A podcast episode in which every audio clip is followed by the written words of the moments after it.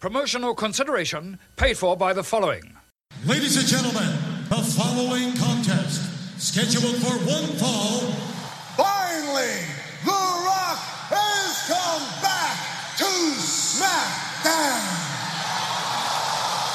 Welcome to Raw is Jericho.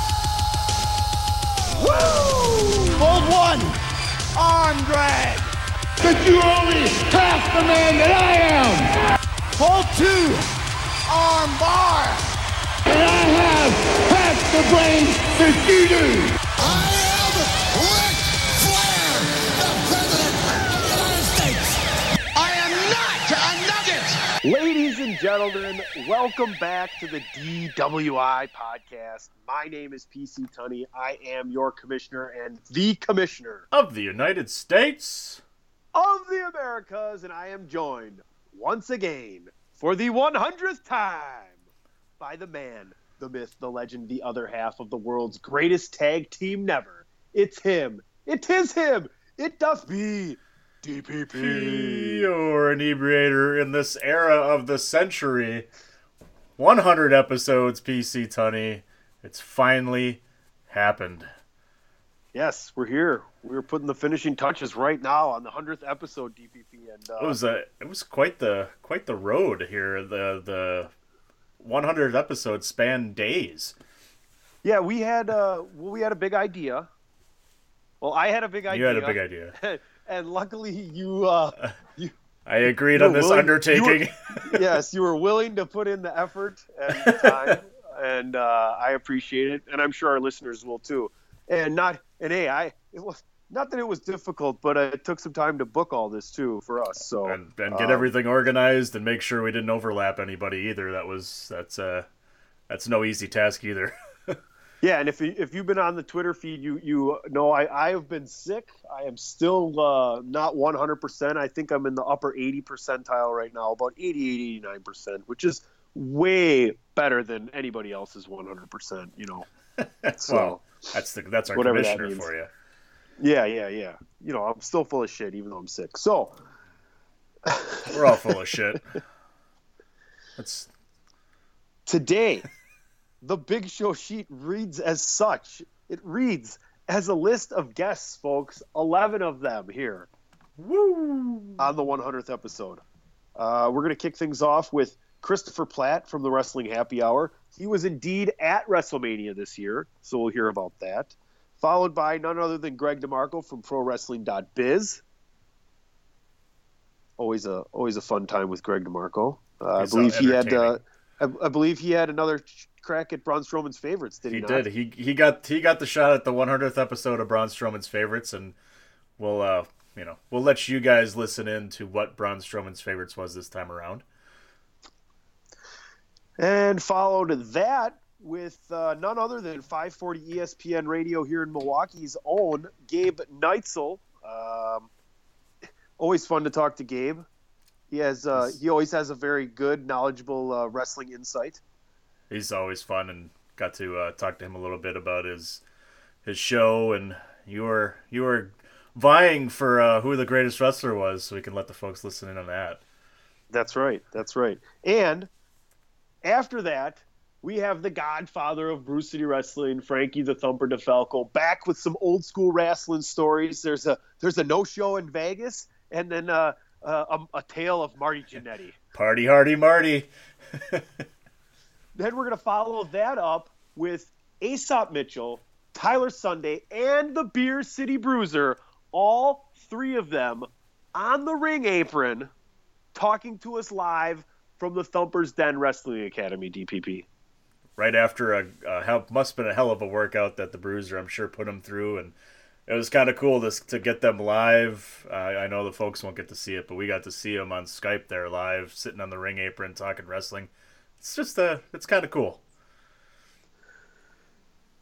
So we would follow that up with the commissioner of Brew City Wrestling, JP, who had his own story from back in the day uh, about one, uh, what, the Dungeon Master, Kevin Sullivan? That's, that's right, a little a scary story you might say from JP.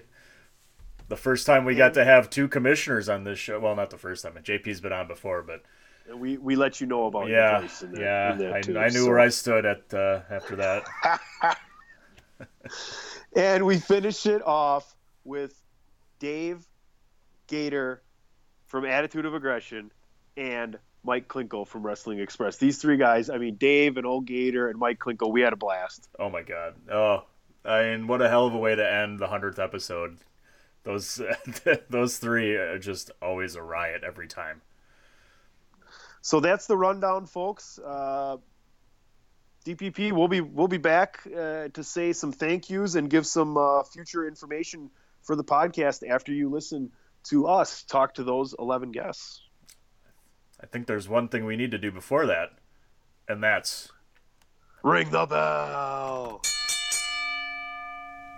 Before we start, Milwaukee, I need to know Are you ready? I'm the greatest. Joining us now from the Wrestling Happy Hour, the one, the only, Christopher Platt. Great to talk to you again, sir. You were down at WrestleMania, and uh, we can't wait to talk about that. But how the hell have you been, my friend? Man, I can't complain because who would listen? So, first Wait. of I'm a listener. I'm a, I'm a good listener. I've been told. Well, I appreciate that, man, and you should carry that with you, man. You can get a lot of buns in that particular category, man. So, you can go with that, man. Run with that. I, I've Hey, got man. a I've got a pair. needy, though, too. That's true. I'm needy and I'm selfish, so it's hard. it's a bad combination. Well, so are they, so you'll get along very well. Hey. There you go. All right. Hey, Before thanks for get in- coming on. Hey, No, man, I'm just thanks for kidding. having me, man. Uh, right? Like, okay, that, that- like, nice, ladies and gentlemen. They, I'm just here again for the affirmative action, just so they can say, Oh, man. hey, man, what's all these white guys here, man? Can we get a little bit of color? So, my time is done. So, Oh, man. allow uh, I mean, Black Power. You I'll always, take it easy. you always. Chris right. Pratt, ladies and gentlemen. DPP, I think that's uh, been enough time. Our street cred Right. should be valid now. You always have to have color in a wrestling match. Tell WWE. Oh man, we're hoping that uh, at the Bad Blood pay per view that they would actually maybe come back with the first blood match, find a sponsor that wouldn't mind sponsoring that event, so that they could actually, you know, have some intentional blood. right. it's it's weird, man, because you know I grew up watching wrestling, and you know you watch those old Ric Flair matches, and even some of Hogan's matches, and uh, the cage matches, and the war games, and this and that, and blood was just kind of par for the course. But you know, as I've gotten a little older, and now I, I watch it with my lady, sometimes that blood, sometimes it's a little much, man. I, you know, there's certain feuds that do call for blood, and you know what they say, red equals green. So I get all of that, but I'm I'm cool with people bleeding like stuffed pigs every match, man. Like I- I'm, I'm cool without that. I, I- I think we can, we can do that. Now that being said, if it's a Hell in a Cell or a Street Fight or something like that, you kind of do need some blood, but we, we don't need it like they used to have it back in the day. Like we don't need blood in every match. Yeah, there's definitely a time and place for it. I, I, I remember one a long time ago too. Uh, Brutus Beefcake and Outlaw Ron Bass, and Outlaw Ron Bass took the spur to Beefcake's head, and they had the they had to put an X on the screen. I remember that so vividly because I was like so young, and I'm like, oh my god, what the hell is happening? Oh my god, he's bleeding. this is the worst. And then I go through Just the proof. '90s, and every match is like, oh, he's bleeding. Who gives a shit? You know. Eh. Just, just proof that we can't really pick and choose the things we remember. Because why the fuck would you want to remember that? I think it's because I had my old wrestling tapes on VHS and I just watch them over and over again. And that just happened to be one of the wrestling superstars from Saturday night that I had. Well, we're using the term superstar very loosely, I see. right, right. right. Oh, no doubt, no doubt, no doubt.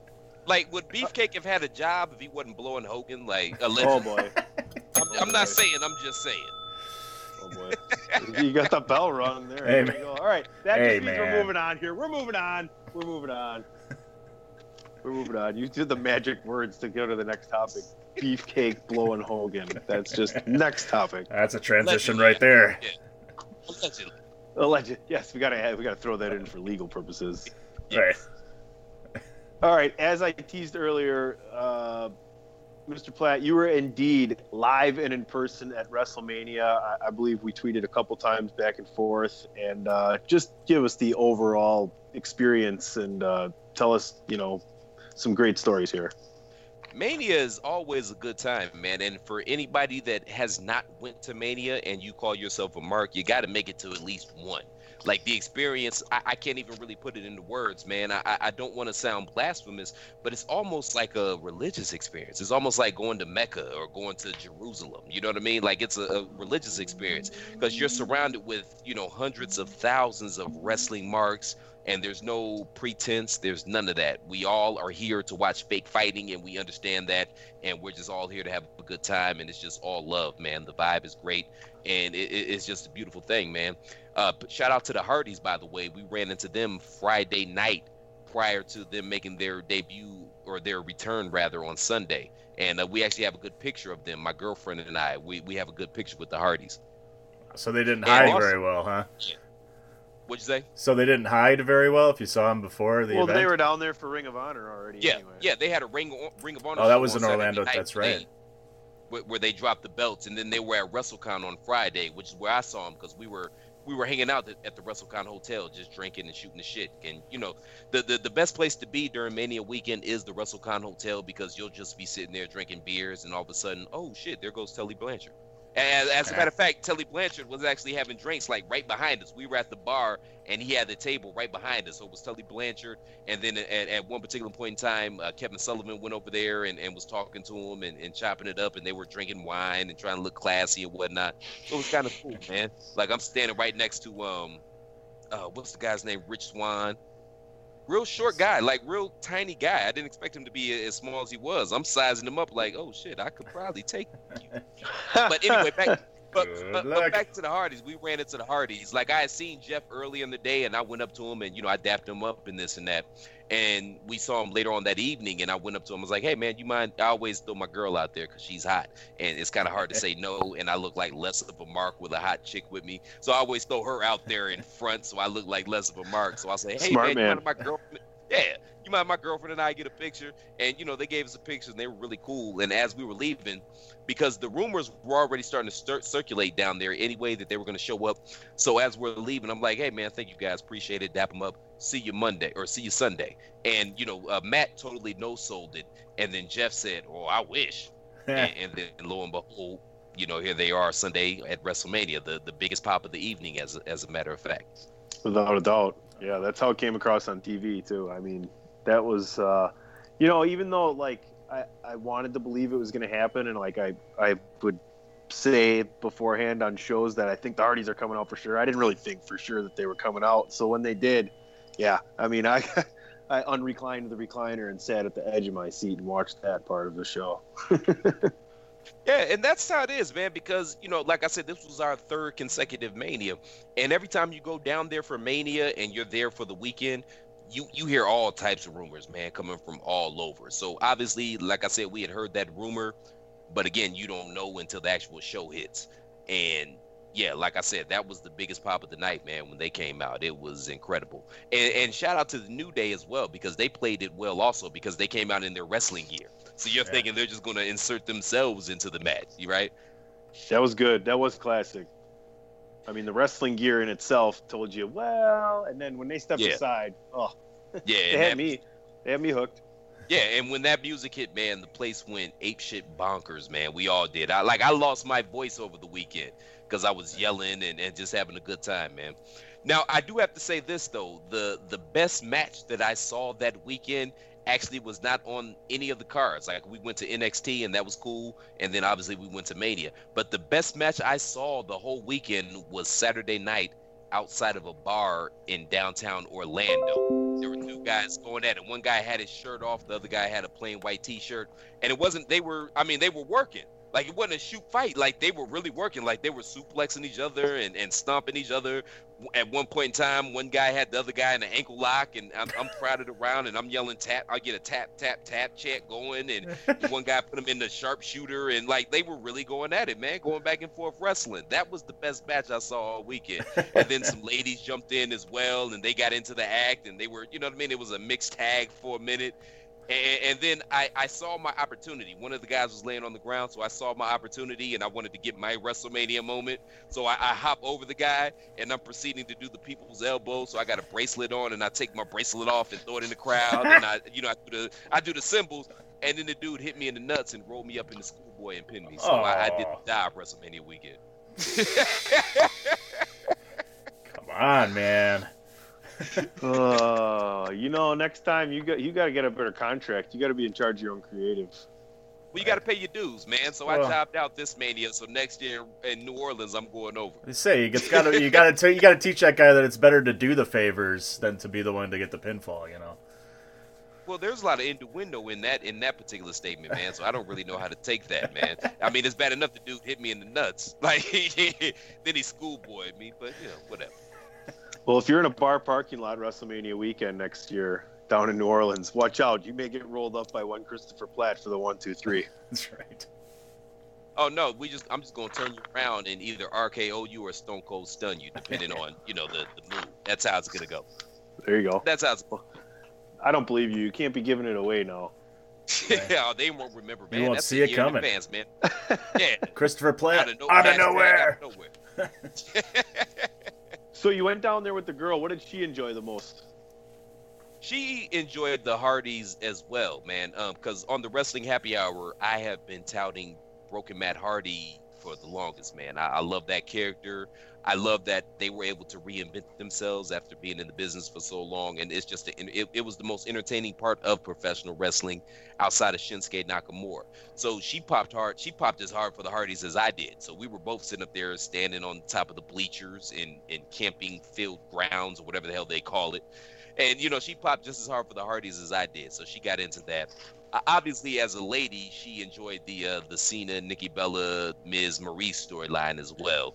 Oh yeah, what'd she think of the engagement thing? Did she Oh, look yeah. at you like this is corny, or did she look at you like? It, it- what you Uh, think, man? Is a pig's pussy pork? What you think she did, man? Come like, what you think happened during that segment, man? Uh, that's John a Cena- really that's a really big ring, Chris. John Cena did me no favors, Jack. I will tell you that. So yeah, so she was into that, and she's a Total Divas fan as well, so she was familiar with that Nice. storyline. And yeah, it was a cool moment for what it was, but uh, yeah, John Cena didn't do me any favors. what was it like uh, to see to be in the arena when Kurt Angle came out and they doing the whole "You suck" chants and everything? I mean, how how big of a pop was that?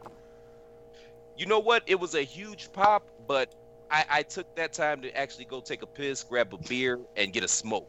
So I wasn't even in there. I was outside, but I could Ah. hear the "You suck" chants, and the crowd was going, you know, nice. cat shit crazy for Kurt Angle, of course, because it's it's just good to have him back. But I was outside of the arena at that time. That was my time. I went to go, you know, do what I had to do.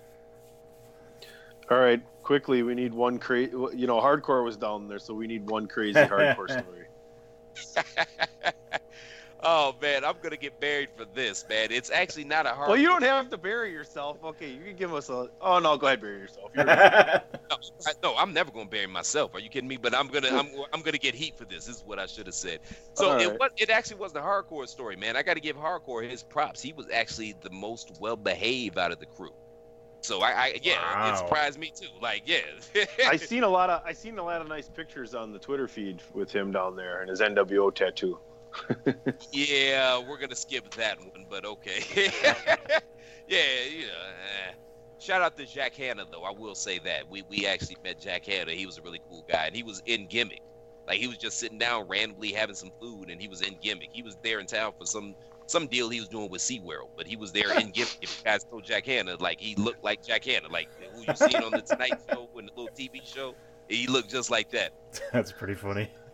I know he's not on Seinfeld. I know he wasn't the animal guy on Seinfeld when George had the squirrel, but I just always loved the line, "Get, get him out of here! Hawks eat squirrels, you idiot!"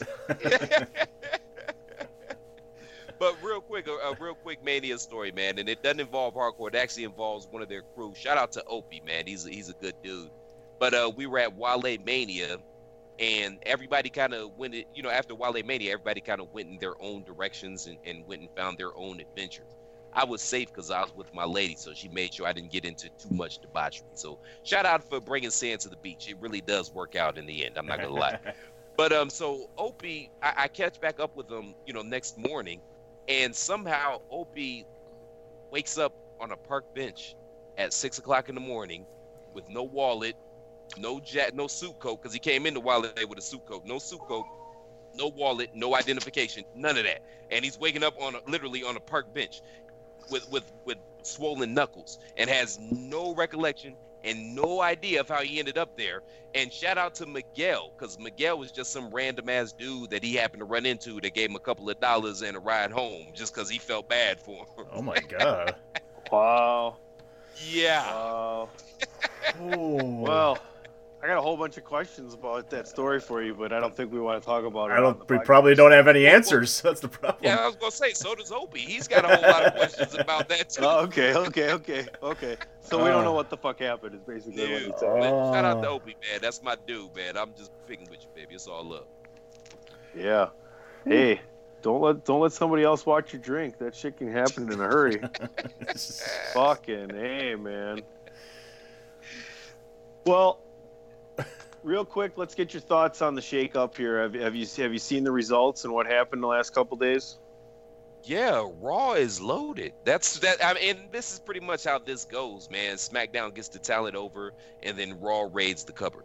So Raw is is loaded right now, man. And you know, I, I expected the New Day to switch to SmackDown because the tag team division is loaded now with the Hardys coming in and the Revival getting the call up. Uh, Anderson and Gallows, they're starting to kind of come into their own, and and Enzo and Cass haven't even had their run yet, and you know that's got to be coming. So I, I Oof. You know, SmackDown, or I expected rather the New Day to, to move over to SmackDown. And um, at this point, man, we'll, we'll just kind of see what happens, man. I'm glad I'm glad AJ stayed on SmackDown. I'm excited that Shinsuke is called up, and if it was me, I would keep Shinsuke and AJ at the opposite ends of the spectrum until WrestleMania. But I don't know if they're going to have the the patience to do that, so that remains to be seen. But coming out of Mania and on the heels of the shakeup, man, I'm I'm a lot more excited about WWE as a whole than I have been in a long time. I was. Yeah, uh, it's hard. It's hard to disagree with that. I was kind of hoping they'd move Sheamus and Cesaro over to SmackDown instead, and because I think they're good as a tag team, but then when they split them up, they'd be really good on singles on SmackDown. I think they'd have a better chance of, of getting over on SmackDown than they would on Raw. But, eh, we'll see. We'll see how they go. Yeah, I, I- I'd agree with that, man. But we'll see what happens, man. I, you know, they're, they're actually starting to get over now, and they're starting to gel as a team, and they're starting got to look matching. more. They have matching outfits. Maybe that's what it is, hmm. man. Just the fact that they have matching outfits now, and I'm and I'm marking out about that. That might just be what it is. I, I mean, they're wearing matching kilts. I can call them outfits, right? They just need, matching kilts. they just need to figure out how to take them off when they're when they're doing their bit at the. They can never figure out where the fucking Velcro is or whatever.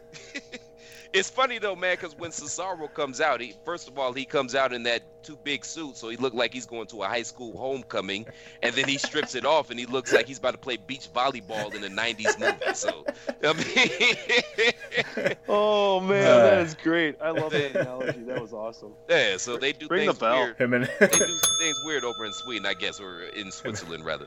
So whatever, Oh. him and Goose They're are gonna go still in the dominate Iceman on the volleyball court. right? Oh, exactly. In, in in jeans. Jeans. or what's the one? Do y'all remember the movie? Oh shit, with uh C. Thomas Howell. What was the name? Side Out. Do y'all remember that one? I never saw that one. All right, fair enough. I'm glad I haven't. I think. it's entertaining, man, for what it was. It, you know, cheesy '90s movie. Yeah. Yeah. Sounds sounds about right. Yeah. Well, Mr. Mr. Platt, thank you for coming on the show again. We appreciate you always being a great guest. You're always there for us when we uh, need you. And uh, man, uh, I'm sure we'll talk to you again very soon. Hey man, thank you guys for having me. I appreciate it, man. Congratulations on your hundredth episode. That's a hell of a milestone, and you guys just keep getting better and better. Uh, before I get out of here, also, man, I have to send a, a special shout out and condolences and RIP to Benji. Uh, he was a friend. That's one of the reasons Hardcore couldn't make it this evening. He was a friend of both Hardcore and Big John. Uh, he tragically passed away this week, and they're still kind of reeling from that. So I had to send RIP to Benji and my condolences to his family and friends. Yeah, well, all the best to uh, to everybody there in that situation there too, from from all of us over here. Appreciate it, man, and it's always a pleasure, man. I'm I'm w- ready, willing, and able whenever you guys need me, man. I, it's always a blast hanging out with you guys, and again, congratulations on hitting the hundredth milestone. That's a big deal, especially in wrestling podcast world. And cheers to 100 more. Thank you, Mr. Platt. We appreciate it, and uh, we thank you for the kind words, and uh, we we feel the same about you, brother. So uh, we'll talk to you soon. Appreciate it, man. Black Power. Oh boy. Well, enough is enough, and it's time for a change. All right, we are joined by Greg DeMarco from ProWrestling.biz. Greg, thanks for coming back on the show again. We appreciate it. How the hell have you been, my friend? Oh, I'm amazing. I'm doing fantastic. I appreciate you having me back on. Always good to come on, have some fun, talk about some wrestling. Um, maybe make a Braun Strowman joke at the end where I have to guess some question about Braun Strowman or pop culture. Hey, that, that, that's I a did last I possibility. was proud last time because I got it right. And now I'm like, if you do it again, I might get it wrong. No, I'm gonna then have I'll to. be like, edit that out. maybe we'll have to Well, give ring the bell one. right now for the last time he got it right. That's right. case he doesn't get it right That's this right. time. So Yeah, last time it was it was the Wrath of Khan. However, of course, it was said in the voice of Braun Strowman. That's right. indeed, indeed, he remembers. Wow, excellent. Of course. Braun Stro- DPP or Braun remember- Strowman's I don't know favorites are had- catching on. I don't know what I had for breakfast this morning, but I remember what the question was about Braun Strowman last time I was on your show. Look at Greg DeMarco coming on and putting on, putting over our segment. Right, Braun so Strowman's it's a worldwide phenomenon. Braun Strowman's favorites. All right, we're doing a lightning round with all of our favorite guests from all of our past episodes. Everybody we've loved having on the show, all of our good friends. So, Greg, your one topic today. You want to talk about the uh, the Undertaker and Roman Reigns angle. So lay it on me. Lay your take on me for Roman Reigns here. Well, the thing that I love so much, I mean, everyone is going just just ape shit over, you know, every, whatever it is about this match. First of all, it most definitely should have been last before the Undertaker retired because of the polarizing nature of the match. Because everyone loves the Undertaker, even though people will bitch up and down about part timers and you know people who shouldn't be there and, and folks taking spots from other folks, like why we have you know Dolph Ziggler stuck in a battle royal with Sami Zayn but we got all these other part timers on the card. Yet no one bitches about the Undertaker because he's the Undertaker and he is the wrestling business in so many ways, and he is WrestleMania. And and him against Roman Reigns, I mean, this was the perfect match. And I don't buy into all the stuff about different opponents and this and that, whatever. I think Roman was the right call from the jump because people already love to hate the guy or love the guy, depending on who you talk to, and yet you put him in there with pretty much the most beloved in-ring performer and it's just a recipe for something amazing. That's exactly what you got. Like this put over Roman Reigns in such a huge way, winning the match.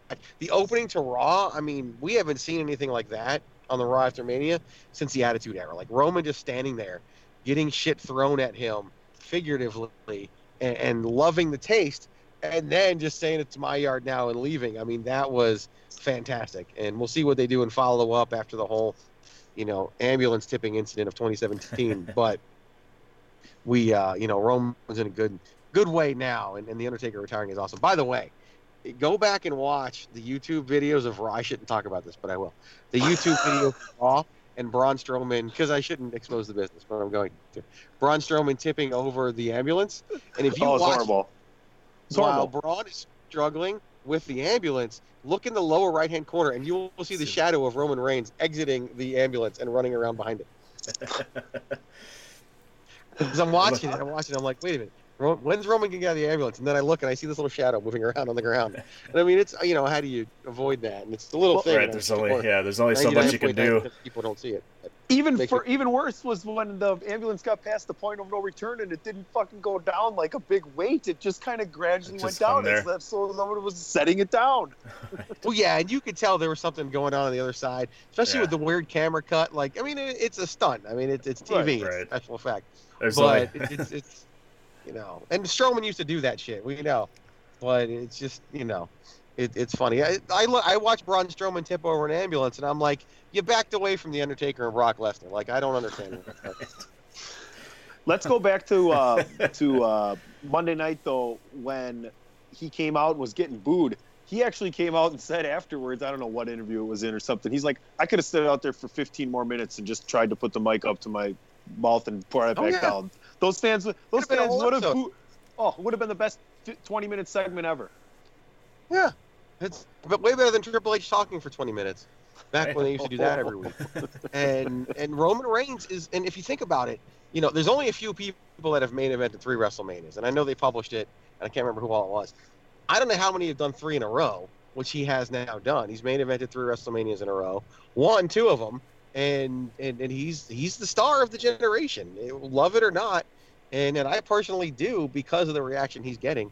He's the star. He's already, you know, he- people say he's being pushed down our throats as the biggest face in the company, yet here he is the biggest heel in the company. And Triple H himself said in an interview, it's perfect. Like, why change anything? Everybody's just turn him heel. He already is. There's no reason to. It, it's it's fantastic. You turn him heel, then you don't get the kids and the women buying all of his stuff. I mean, there's no reason to change his, his alignment. He's he's John Cena. He's the John Cena of this generation. And and, and I, I read an article recently, um, and I, I tweeted it, and I got to go back, or I might, I might have shared it on Facebook. I got to go back and find it. But it was a, a casual fan watching, and she talked about how much she loved Charlotte and Roman Reigns, and she basically said, I think I think it was a she, that you know Roman Reigns might go down as the biggest star in the history of the business someday. So it's it's just such an interesting perspective, and we're in it now. You know, we'll we'll have a different opinion ten years from now, just like we do now with John Cena. Well, we're in it now. Ten years ago, we fucking hated John Cena. Now everybody likes John Cena. So it's uh, it, it's going to be interesting to see what happens with all of this down the road. The one thing you can say about Roman though is he, he does go into the ring and, and produce a very good wrestling match though. He goes out there and works. Oh yeah, I mean he goes out there and works his ass off, and it's amazing how many people in the business talk about how he's an amazing performer. Yet all the smart marks out there talk about how much he sucks. And and if you tell me Roman Reigns sucks, like there goes all your credibility out the window because you don't have to like him. You could say you don't like his character or you're not interested in what he's doing. But if you say he sucks, you don't know what you're talking about. Like I've never been in a ring, but I've been in and around them enough to know what's good work and what's not good work. And, and I've been in locker rooms and, and put on shows, and I know what's good and what's not from that perspective. And Roman Reigns puts on a good fucking match, and the crowd is always invested in what he's doing.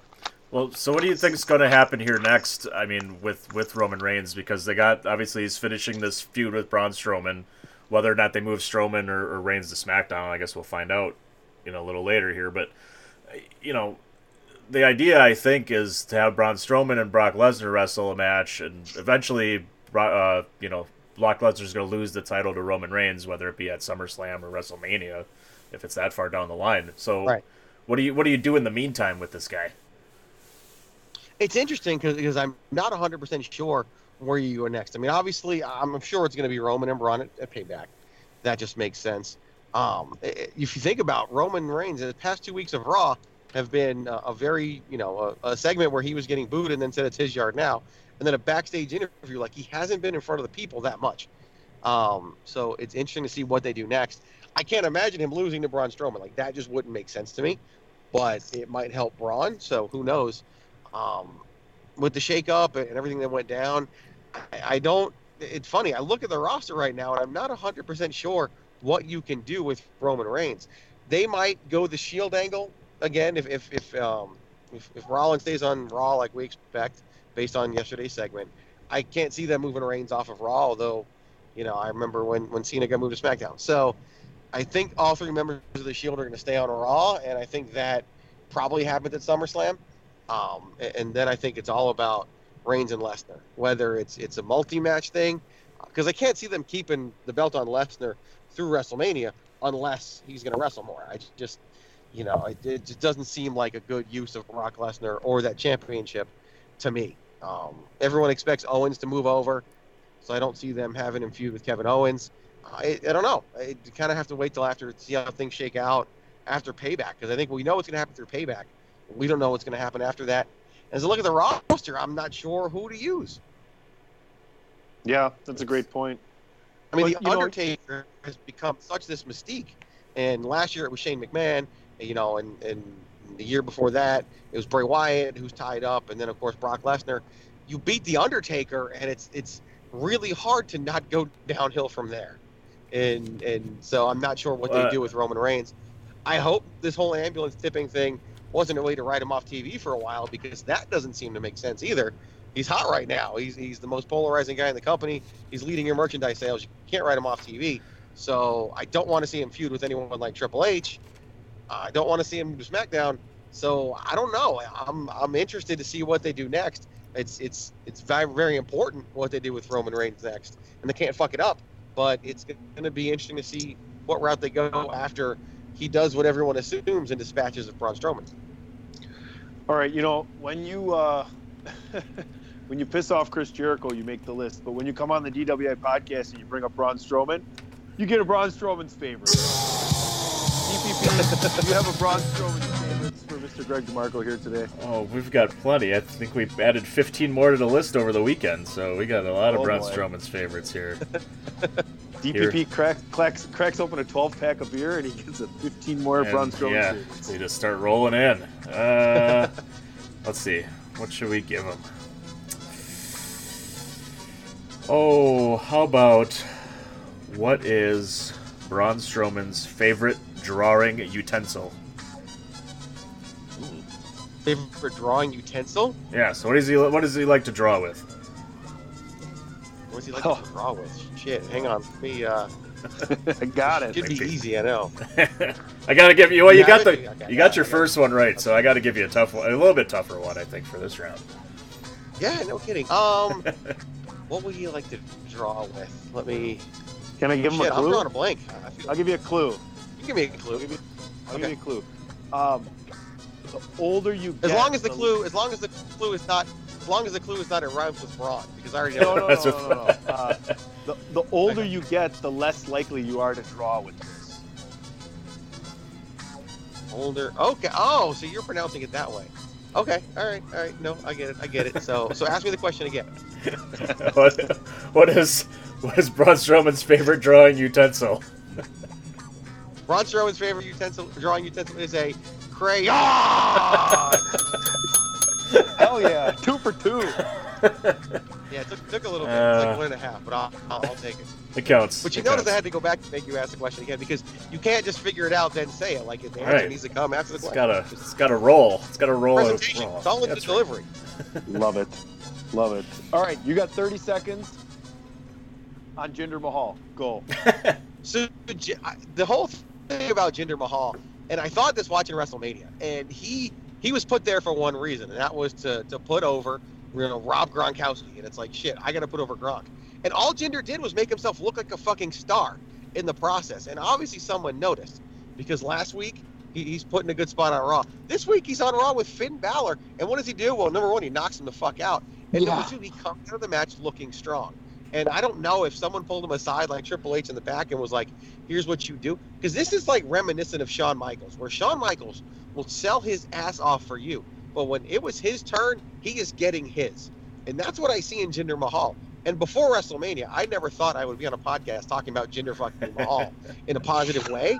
But half of me hopes he gets moved because I feel like the guy has an opportunity to shine if given the opportunity. And there's not a lot of opportunities to go around, but I think he's going to get it. I just have this gut instinct that he impressed enough people with his WrestleMania showing that that you know they're they're truly not going to hinder Jinder. He might get the shot, and I really hope he does. I feel like he's earned it.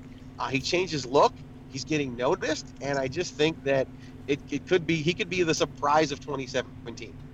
Ring the bell, DPP. That is a world record.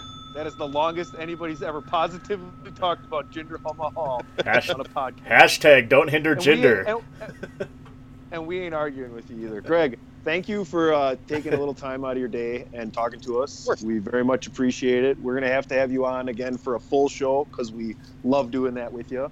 Um, before you go, tell everybody where they can find you and where they can talk to you and what you got going on right now. Before I do, I, I just want to make sure that uh, first of all, you know, thank you for having me on, uh, and, and congrats to you guys for for 100 episodes. As a podcaster who started in 2011, um, you know, and, and been on again and off again, and have done, you know, over 300 episodes and and everything like 100 episodes is quite the accomplishment, and I hope people listening understand and appreciate that what goes into what you do and and the amount that you put in and no, no one makes money off this. There's very few people that make money off of podcasting you do it for the love of the wrestling business for the passion that you have for it and, and to put something together that's yours that's your own and you can put your stamp on. And i know what it takes and and so i congratulate you guys on sticking with it. Uh, i know when you sit there and you're like how can i make my show better? What can i do? Like i know all that. And and so props to, to both of you and everybody Thank who's you. come on and just everything you put into to making it happen K- kudos to you both Thanks for the kind Appreciate word, it, Greg. Greg. We appreciate it. Of course, of course. For me, obviously, they can head on over to prowrestling.biz.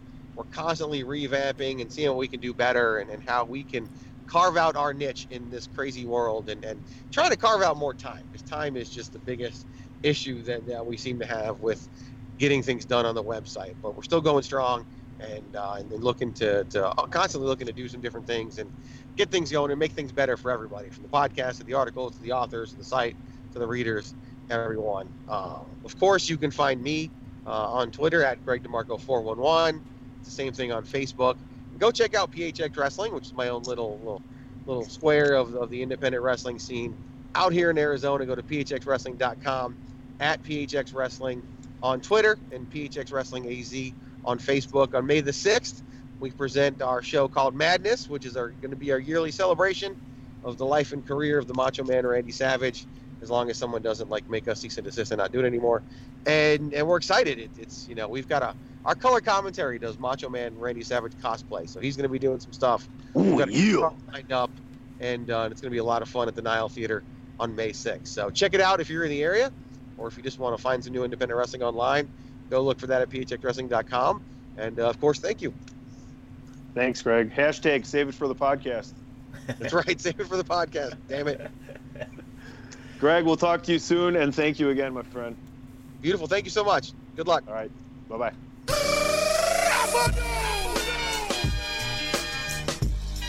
All right, everybody. Lucky enough to have on the show here Mr. Gabe Neitzel from 540 ESPN.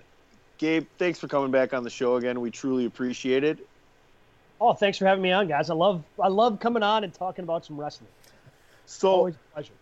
before we get into uh, our, our topic of the show with you here, uh, give us your take. You were at Fastlane. We we failed to meet up beforehand. We had to We go. did. We did. We didn't have our tickets, so we had to go meet our buddy in line.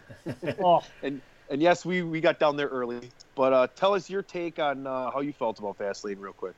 It was it was so much fun. Um, I ended up going with a couple of people who absolutely love wrestling, and I had a, the the pleasure of bringing some friends who didn't, uh, who aren't necessarily they watch every week. I mean, they're aware of it and maybe watched you know when they were younger and and, and that, but everybody had a lot of fun. And I tell you what, man, Goldberg, for for being a dude who can only do two moves, there is just like when he's in the building, he owns it. Like he's got a presence about him that was absolutely amazing and, and cool to actually see in person. Because I never got to see him in person when he was doing his thing in WWE and uh, and before that WCW. So it was. I think that was really cool because he's just got this presence and aura that to me professional wrestling's all about, and he's got that. And I mean, two moves. Who cares, man? It was a lot of fun. DPP, you look like you're itching to say something there. No, I just I wanted to just you know talk about Fastlane a little bit more and just that like you talk about the presence. I mean, seeing those guys up, you know, in person is it's I mean it's such a whole different experience. I mean, you know, we did the same thing. We had with went with a couple buddies.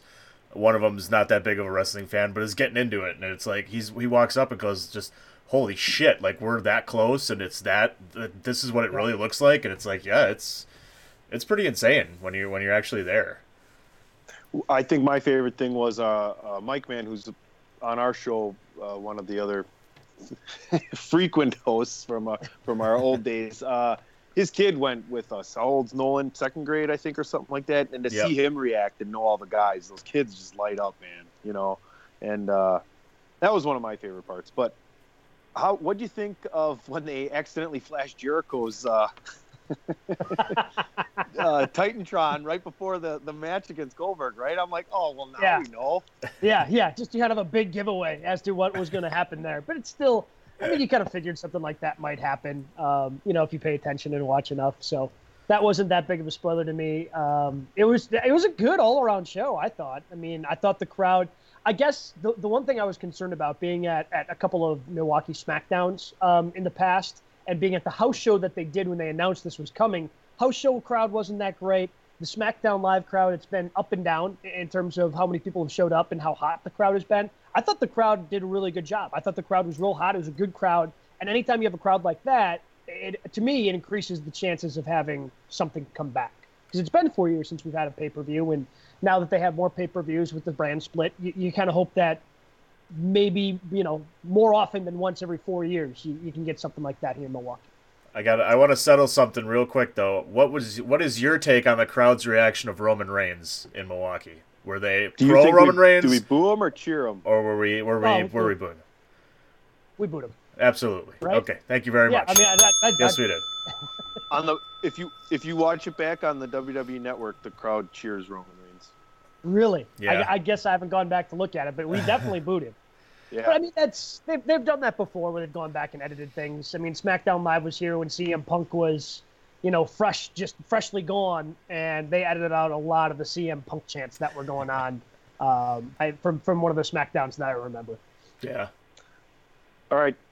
From Fastlane, let's fast forward to WrestleMania. Give me your biggest takeaway from WrestleMania besides the Undertaker Roman Reigns, you know, a whole angle with Taker retiring because that was a big part of the main event. But give me another big takeaway that you had overall was- from WrestleMania. I was really disappointed with uh, Bray Wyatt and and um, Randy Orton. Like they they had done such a great job of telling that story, and maybe it was a combination of WrestleMania is way too long, and by the time that match came around, I stopped caring. Um, to it just didn't. It wasn't very good. It wasn't a good match. I, I've had really high expectations for it, and it kind of failed. You know, they relied on doing the gimmick where you know Bray would do his pop up. You know, where he's kind of you know the back is arched and that whole thing, and then they had the the the maggots and the worms and all the different things that would be superimposed on the ring. That was, you know, Did that seems so old, didn't it? I mean, it seemed like it, It was is. just way like, dude, this is this is kid stuff. Like it's bad. Yeah, Mhm. and and it's and I understand. Like, I mean, you're trying to you know, if you're the WWE, you're, you you balance between having, you know, adult fans and kid fans. But even for kid fans, like that's not for kid fans either. Like they're they're they're not believing anything like that. You know, it was just it seemed to considering how far. And I'm I'm a big fan of the Bray Wyatt character. I think they've done great things with him since you know he moved to SmackDown and now he's going to be going back to Raw. But um, the the one thing they've done a really good job with his character on SmackDown, and, and they didn't have to rely as much on on some of the gimmicky stuff. They did some of the the great storytelling stuff, going back to the you know in terms of him being in the room and whatnot. But I really like the character, and I feel this was a huge step backwards for him. And I'm really curious to see what they now do now with him, especially going forward. I was looking forward to him potentially having a long title reign and having you know some legitimacy to the character, especially if he has a feud with somebody as established as Randy Orton, and he comes out victorious on top after Randy looked like got the best of him, but they're obviously not going that direction anymore, and that was that was really disappointing to me. Um, in terms of WrestleMania, um, I was disappointed with, and I get why, um, but I'm, I'm a big Dean Ambrose guy, so I was disappointed that that was on the pre-show, but I completely understand why because compared to everything else that was on the main card, it just didn't have any build-up, and then the match ended up not being that great. You know, it was just it, it wasn't that good of a match. They had a better match last week on SmackDown. That was what it should have been for WrestleMania to me. The the Street Fight or no DQ or whatever they you know whatever stipulation they ended up throwing up on, on SmackDown the, the Tuesday after WrestleMania.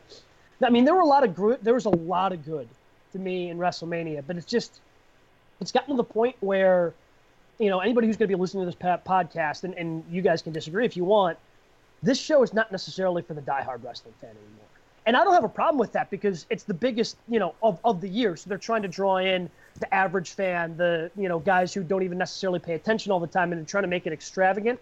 But they've gone too far with it in terms of making it too long. Because even if you're trying to draw in now just your average fan, right, and they're going to pay the ten bucks to join the the network, and you know or even on free, like nobody wants. Like I love wrestling, love I I watch a lot of it. Nobody wants seven hours of WrestleMania. I don't think. It's just it's way too long, and that's that's the one thing with WrestleMania. It just seems like it's a marathon, and they're just beating you over the head. And by the time that you know Undertaker Roman Reigns rolls around, and this happened last year too with Reigns and, and Triple H, and I just I cared this year because it was Taker's last match, or we think it's going to be Taker's last match. But once you get to the end, in, unless it's going to be something really, really good, I just don't care anymore. I'm just, I'm exhausted. Yeah. Ring the bell for Gabe, DPP. I think that's the right. first thing we talked about last week in, in reviewing Mania was, I mean, seven hour. It was, it was oh. from, oh. if you go from the Hall of Fame Friday through NXT to Mania to Raw to SmackDown to 205 Live to NXT in like five days, it was 20 hours. It's just, yeah. That's, that's a lot of wrestling. A that's a lot wrestling. of wrestling. Well, they you know they, they broke it up a little bit at, at WrestleMania with uh, CeeLo Green and he took all my lunch money, Lewis. You know, coming out and singing their songs. So, you know, that helped get a break. You see that guy? No, he definitely took everybody's lunch money. Whew. That's a big boy. yeah, I just man, and I mean, in the I mean, again, there was a lot. Of, there was a lot of good stuff. But I mean, Shane, Shane and AJ delivered. But I mean, you figured that it would be you know that AJ would be able to make it a good match. But who? I, I just feel bad for Shane because if you're gonna you know if you're gonna attempt a shooting star press, at least let the man land it. You know, don't let him just end up face flat on the mat. Just at least let him hit it. Oh, that, that I mean that was cool. That was something that you didn't see coming in that match, and it ended up being um, really good. You know, and then you have the the Cena Nikki Bella thing again, drawing in from the outside because Cena has done so much stuff, you know, outside of WWE now, and you have, you know, the different angles there where you're tying so many things together, whether that's on Total Bellas, Total Divas. That makes a lot of sense the way they ended up telling that story. I wish it could have been a little bit longer um, in terms of match, but again, WrestleMania is long enough that didn't need to go any longer than it than it did. Um, it was there were a lot of good things. The the way that they told the stories within the women's division. Um, I thought both women's matches ended up being pretty solid. You know, ganging up on, on Nia Jax, making sure she gets out. A lot of things were well done, but again, it, once you get to a certain point, once a movie's, once something is just so long, you just stop caring, and yeah. and that's unfortunate to to what that's what's happened to WrestleMania. Maybe they tone it back a little bit in the future, but we'll see. As we speak right now, uh, Gabe is Gabe has currently got uh, one one eye on the. Uh, the, the I do. I keep checking up to what? see who's who's coming out on SmackDown one eye on the Skype screen there and one eye on, on SmackDown. DPP and myself, we we are we're going to be watching SmackDown soon. So, last thing from you, Mr. Gabe Neitzel, talk to me about one particular thing you're looking forward from the shakeup from last night on Monday Night Raw. Somebody who came over from SmackDown that you're really pleased to see going forward on Raw. It's it's really more of an overarching thing to me because over the last year, since they did the or less than a year, since they did the brand split, I would say that SmackDown has done a better job of telling the stories. Granted, to me, they have the advantage of only having two hours, so everything has to be a little bit more succinct. But they've just done a better overall job of telling stories. And now with different, you know, superstars going from, you know, one place to the other with, you know, I'm really curious to see if something like that happens, to see what, you know, now that they're flipping everything around and they're getting different superstars on different shows, I'm really curious to see how true that's going to be. You know, maybe it's just the fact that you know SmackDown had this perfect mix of a roster and they were able to tell these stories and, and the talent that they put in those positions were able to help tell those stories and you know maybe that'll continue and, and that'll you know transcend raw a little bit with some of the stories they're trying to tell over there i'm really curious to see um, what happens on both brands now that you get a little bit of mixture of both um, you know with, with some guys going from raw to smackdown and vice versa that's the thing that interests me the most um, and the, the other thing, I think they've done a really good job of not make because Raw is and it'll always be the flagship show of of the WWE. But they've done a good job of making it feel like if you're going from SmackDown to Raw, it's not a promotion, and if you're going from Smack uh, from Raw to SmackDown, it's not a demotion. I think they've done a pretty good job of making the shows kind of feel equal. which to me, if, if you're doing this brand split, is really, really important because if you're, you know, if you're one of the top stars, if you're a top guy on Raw and you end up getting sent down to SmackDown, it can feel like a slap in the face, and that can, you know, end up affecting morale. But I think the way that they've been able to do this um, should be good, hopefully, going forward. Can't disagree with that. Gabe, thanks for coming on the show again. We appreciate it. I know we've had you on multiple times. We're going to have to have you on again this summer as we heat up, maybe with Money in the Bank or something, get you on for the full yeah. show. You got way too much wrestling knowledge for just uh, five, ten minutes here, but we appreciate uh, you coming back on again. Can you let everybody know uh, when they can listen to you and what else you got going on? I know I heard you recently calling uh, some of the WIAA state basketball tournament, I believe. Yep. Yeah, well, yep, I did that for our Madison station, 100.5 ESPN in Madison. But now that that's all kind of died down, just have the show going on every day in uh, Madison, Milwaukee from 3 to 6, 540 ESPN in Milwaukee, 100.5 ESPN in Madison. Awesome. Gabe, we'll talk to you soon. Thanks for coming on again. We appreciate it so much. Yeah, thanks for having me on, guys. Congrats on 100 shows. Thanks, Thank Gabe. you, sir. Bada boom! Realest guys in the room. How you doing? Gentlemen, we're lucky enough to be joined right here on the DWI podcast by one of our favorites, the godfather himself from Brew City Wrestling, Mr. Frankie the Thumper DeFalco. Mr. DeFalco, thanks for coming on the show. We appreciate it so very much. Oh, anytime, fellas. You know you guys are my favorites at the DWI podcast. I appreciate you guys having me each and every time. Now, we're lucky enough that you're going to come on here and uh, spread spread a little bit of a story time here for the folks at DWI podcast and uh, entertain us uh, with some uh, stories of yesterday. Stories of yesterday.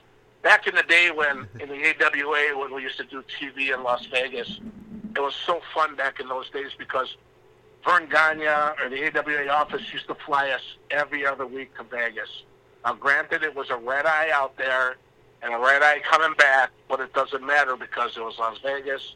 We had fun. We had some really, really good times. One story is um, there was this kid out of Chicago called, um, what the hell was he? Brian Tolos, okay? And back then, we used to either work one or two tapings. But the thing was, they did it four. The thing was, is he wasn't there, and they had him booked on all four of these tapings. yeah, That's and, and we didn't notice this until he was supposed to come out for the first time. and so I think the first time he was supposed to come out against Nick Bockwinkel. And then it was from Chicago, Illinois, Brian Tolos. And there's no Brian Tolos. so somebody else comes out and takes his spot. Here we go with the second taping. And introducing from Chicago, Illinois, Brian Tolos. And there's still no Brian Tolos. Nobody knew what the heck was going on. So finally, the fourth taping comes along, and they introduce Brian Tolos. Here comes Greg Gagne out to the ring, pissed. Okay, we don't know what the hell's going on. Brian Tolos, if you are here in the convention center, we need you front and center right now in this ring. So, what happened was one of the guys in the back went to the uh, to the announcer's table and said that Brian Tolos never made the trip. So, needless to say, Brian Tolos got his name announced four times, he wasn't even there. well, talk about not taking accountability for the guys that you bring in. It was unreal. That's amazing that they can go four times. I mean, after the first time, wouldn't you Four figure that out? and and not doing it. But uh, unreal. Boy, there had to, Uh, there had to have been a guy in the back at that time just going, man, if they call that guy's name one more time, they didn't write my name down for this show. I'm just going out there. Verne Gagne was pissed. he was red in the face. He was pissed. And then Tom Rocky Stone said, "I told you guys that he wasn't coming," but they never they never got it you know together back then. So then you got to wonder why that oh, they're not around anymore.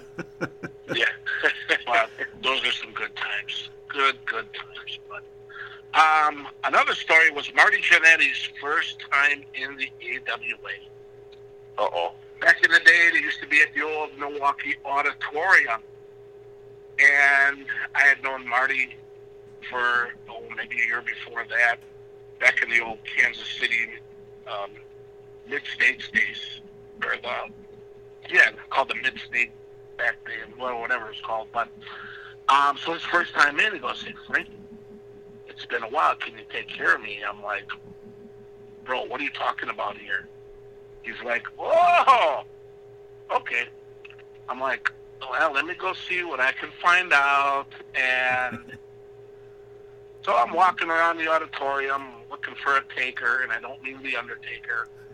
And uh, I finally find what he's looking for. I say, "Hey, look, Marty Jannetty would like to talk to you in the back, behind the curtains. Really? Oh my God, okay. So I bring Marty a little present in the back, and I said, well, hey, Marty, sure you want to do this? So I said, it's an hour before the show, and the legs are not going to be that well, you know, for your recovery time. He goes, oh, Frankie, Frankie, don't worry about it. I'm like, okay, no worries. So, needless to say, Marty's first time in, the thumper takes care of the rocker, and sure enough, Marty tries getting into the ring, and his legs give out on him. yep. Tries going for a drop kick. I don't think he cleared a blade of grass. That's how bad it was. But so the old saying goes: don't have sex before you got to do any type of physical activity, like you got to wrestle or something like that, because it ain't gonna work. Oh man, that was a cruel that was a cruel trick you played on uh, Jannetty there to get the victory. There, Thumper. Well, you know, you got to do what you got to do. Working but heel back in the day. He asked for a favor. He could have waited till after the show, but here's what it is with the Rocker. You know, everybody knows his uh, his past. But I also saw on Facebook on his Facebook page that he might be signing a, a, a three a three movie contract to do porns. Oh boy. First time around, he, re- he he was offered one hundred twenty five thousand. He said no. Now he's battling back and forth at two hundred twenty five thousand for uh, for three movies. Oh. So he was on his Facebook thing asking suggestions, and he's got like over a hundred replies. But I don't know how you can pass up that kind of money, you know, for five minutes each session. I'm sure they're coming up with some pretty good titles for those movies Right. too. Oh, big time. The Rocker rocks, you know, or uh, the rocket rocker takes off. The cock rockers. Rockers. Yep, yep. and then he put in there too that um, some of the girls that asked uh, to do the sex scenes with him, apparently they're big fans of Marty Jannetty, the rocker. And now he's like, that's what's hesitating him to do this stuff now. Oh. Because they're all his fans, and he doesn't know if he wants to go that route. Oh boy. Like he hasn't Sounds been like there a- before. Yeah, exactly. I mean, he's made a fool of could be a himself sticky before. situation. Yes, exactly. Exactly. Well, well he Mr. make his own- DeFalco, Yes. go, go ahead. No, go ahead. Finish what you're saying. I'm sorry. Well, I was just gonna say he can make he can make his own his own horse glue now, but but I'm See another story Well, about Marty back in the day is Yeah, that some girl tried uh, tried uh, taking him to court for uh, like sex without his consent, but um, unfortunately she swallowed the evidence and it didn't work. So, anyways, gentlemen, thank you very much for having me, and uh, congratulations on the 100th episode. Thanks, Frank. Oh, we appreciate we appreciate it, Mr. DeFalco. Anytime, guys. Good luck and many, many more shows. We'll talk to you soon. Absolutely. Thanks again, Godfather. Take care, guys. Bye bye. Thank you. What's the one where the chicks wail on each other? Foxy boxing? Yes! That's what I wanted! All right, ladies and gentlemen, we are lucky enough to have three Brew City Wrestling stars, one of which is none other than Ring of Honor superstar, the Beer City Bruiser, and oh, the, the eye roll's going already Right. over there. I think I think he's newly surprised that you crowned- called him a star, Aesop Mitchell. And new and newly crowned tag champs we hear. Um, we'll get we'll get into that in more detail. Aesop Mitchell and Tyler Sunday. Welcome, gentlemen. What's going on, boys? Hello. Hey guys. Matt says hi. Hi guys. He's busy. He's He's busy. like, let me know when it's my turn. I got It's like, yeah, to I do don't care right now. trying to get over the fact that Aesop Mitchell's actually got a belt. Oh My boy. second time with the belt. Thank you very much. This one's got gold on it, I hear. uh, it's better. You're wrong. It's better than an extension cord. All right, See, no, guys. That's So why he's the way he is. Someone should have hit him with an extension cord. oh jeez. I It think was a strap match that night. oh. Yeah, watch we, this. As long as it wasn't a strap-on match. All right. Ooh, sign me up. that's Brew City after dark. I would use that move that match as well. I call that one. I call that one the percolator. All right. Tell us the story. New tag champs. Set the scene. Uh, let us know what happened. Oh, okay. Well, on uh, Saturday, last week Saturday, me and Tyler Sunday made our triumphant debut as uh, Sweet Dreams, uh, the classy yet ice cream filled tag team champions of main event pro wrestling. Thank you very much. Excellent. Where was this event last Saturday? Uh, it was held up in Belgium, Wisconsin, uh, at a place called Big's Place. Nice, big uh, volleyball court bar, and uh, it was it was a blast. I think I think you've talked about that venue before on the show. You guys have been up there before. So who who do we take the straps off of? Uh, They're vacant, aren't they? yeah, they were. Oh, okay. So you just Well, walked in there and took them and walked out? Well, so whose ass did you kick then? Oh well, uh, we beat their uh, their heavyweight champion. West champ, right? Some yeah. Yeah. Oh, there's a Ins- hand creeping. Sorry. Uh, yeah, we beat Skylar Reed and uh, Nell Dillinger. all right, all right. Total Do- outcast move it.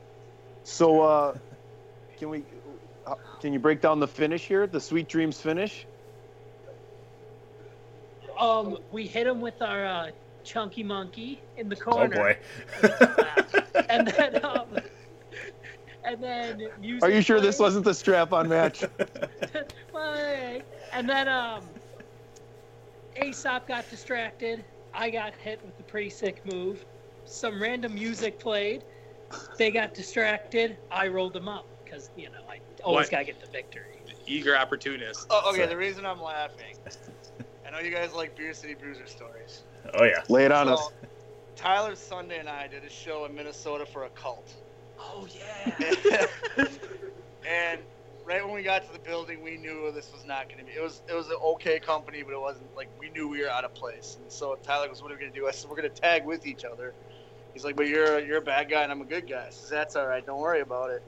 So we told the promoter that we'd like to tag, and we were in a triple threat gauntlet tag match type thing. And they said, "Well, you guys need a name." We ended up becoming Root Beer Sunday. the way we played it off was that I was mad Tyler wouldn't drink beer, and he was mad I was allergic to ice cream. And it was great.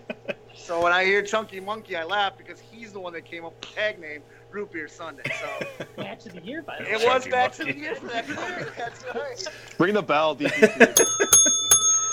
Uh, Can't go wrong with a little chunky monkey in the corner. That's what Jesus. I I know. Chunky, Mon- Chunky Monkey combo, baby. Chunky Monkey root beer float root What beer I say? float. What the Oh, my fudge? It was goodness. amazing. What the fudge? So what what else is coming up for Sweet Dreams here? And what we're just uh, hoping to get uh, some bookings around everywhere, man. We're looking to spread the name of Sweet Dreams around and hopefully spread the Eurythmics as well. Oh my goodness. Oh my goodness. Oh, the song. Yeah, Yeah, that's right. Did you come up with your own theme music? Oh, dude, we just ripped straight out of the '80s. There's nothing wrong with that. Come, you should come up to the Marilyn Manson. version. No, dude, No, it, it makes it. no, you gotta No, be it's classy. not. No, no, Eurythmics is so good. Mar- Marilyn Manson's great, but we're not. It's uh, look at us. look at us. True. Come on, I, clearly I'm an Annie Lennox fan. and the other guy. I'm- nobody, nobody knows the other. I don't know, guy. it's Andy Lennox in that position. I'm speechless right now. Speechless. All right. Hey, let's kick it over to Bruiser here for a minute.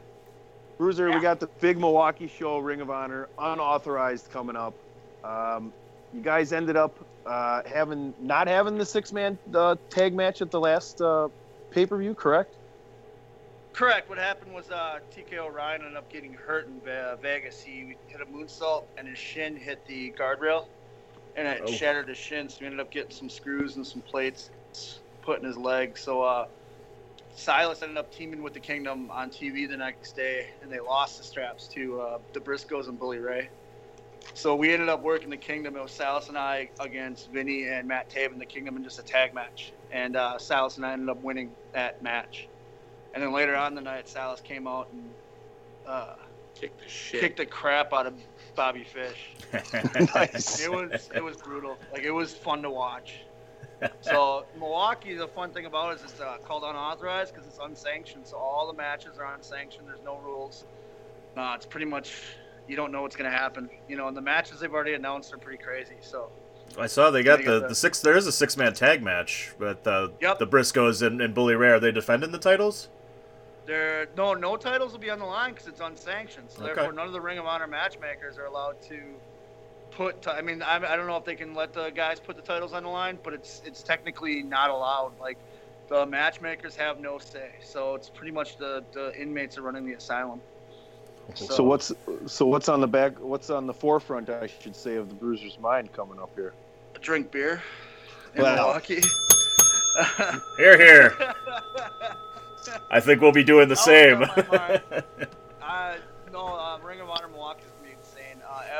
everybody in the locker room loves Turner Hall. It's one of the best venues we wrestle in. It's loud. The fans are crazy. Um, Silas is wrestling Jay Lethal. Uh, they haven't announced my match yet. Um, you got the Briscoes with Bully Ray against, I believe, the um, the Kingdom. Oh, no, it's uh, I'm sorry, War Machine and Dalton Castle. And Oh, Bully nice. Ray's gonna be there, so you know tables will be involved probably. Mm-hmm. Mm-hmm. Uh, You Yeah. the addiction against the Young Bucks. You know, you have the Young Bucks there. It's always exciting. And then Christopher Daniels is the heavyweight champion. So Much deserved. Much deserved for him. I was really happy to see him uh, win the title. Oh yeah. So, all right. What else was I going to ask you here? Boy, oh boy, I'm, I'm getting caught up in in the uh, in the Ring of Honor here. Um, Well, Friday, Friday we got the Brew City show at Knights of Columbus.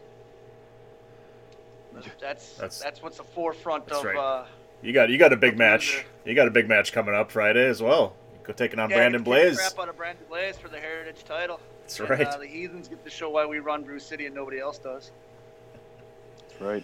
Yeah. What do we got? I think we got uh, four titles on the line. Even uh, AIWF Women's Champion is coming in. Sierra's defending her title. Yep. Obviously, you're you're defending that Heritage title you won in the 30 minute Iron Man match. And and how does that work? You take the title off of Dis and he gets a world title shot, huh? this function, I don't know what's going on with him. Like, he's kind of flipped a, a different switch with this whole Sierra being jealous thing and him and Frankie. You know what I mean? So I don't know if this is Frankie telling everybody in Brew City, hey, like, trying to calm him down. Maybe. I don't know. Because that last show with him and Frank and Sierra after we came out there and beat her up with the, the leather strap, he came out and basically cut a promo on Frank calling him out. You know, it sounded like jealousy.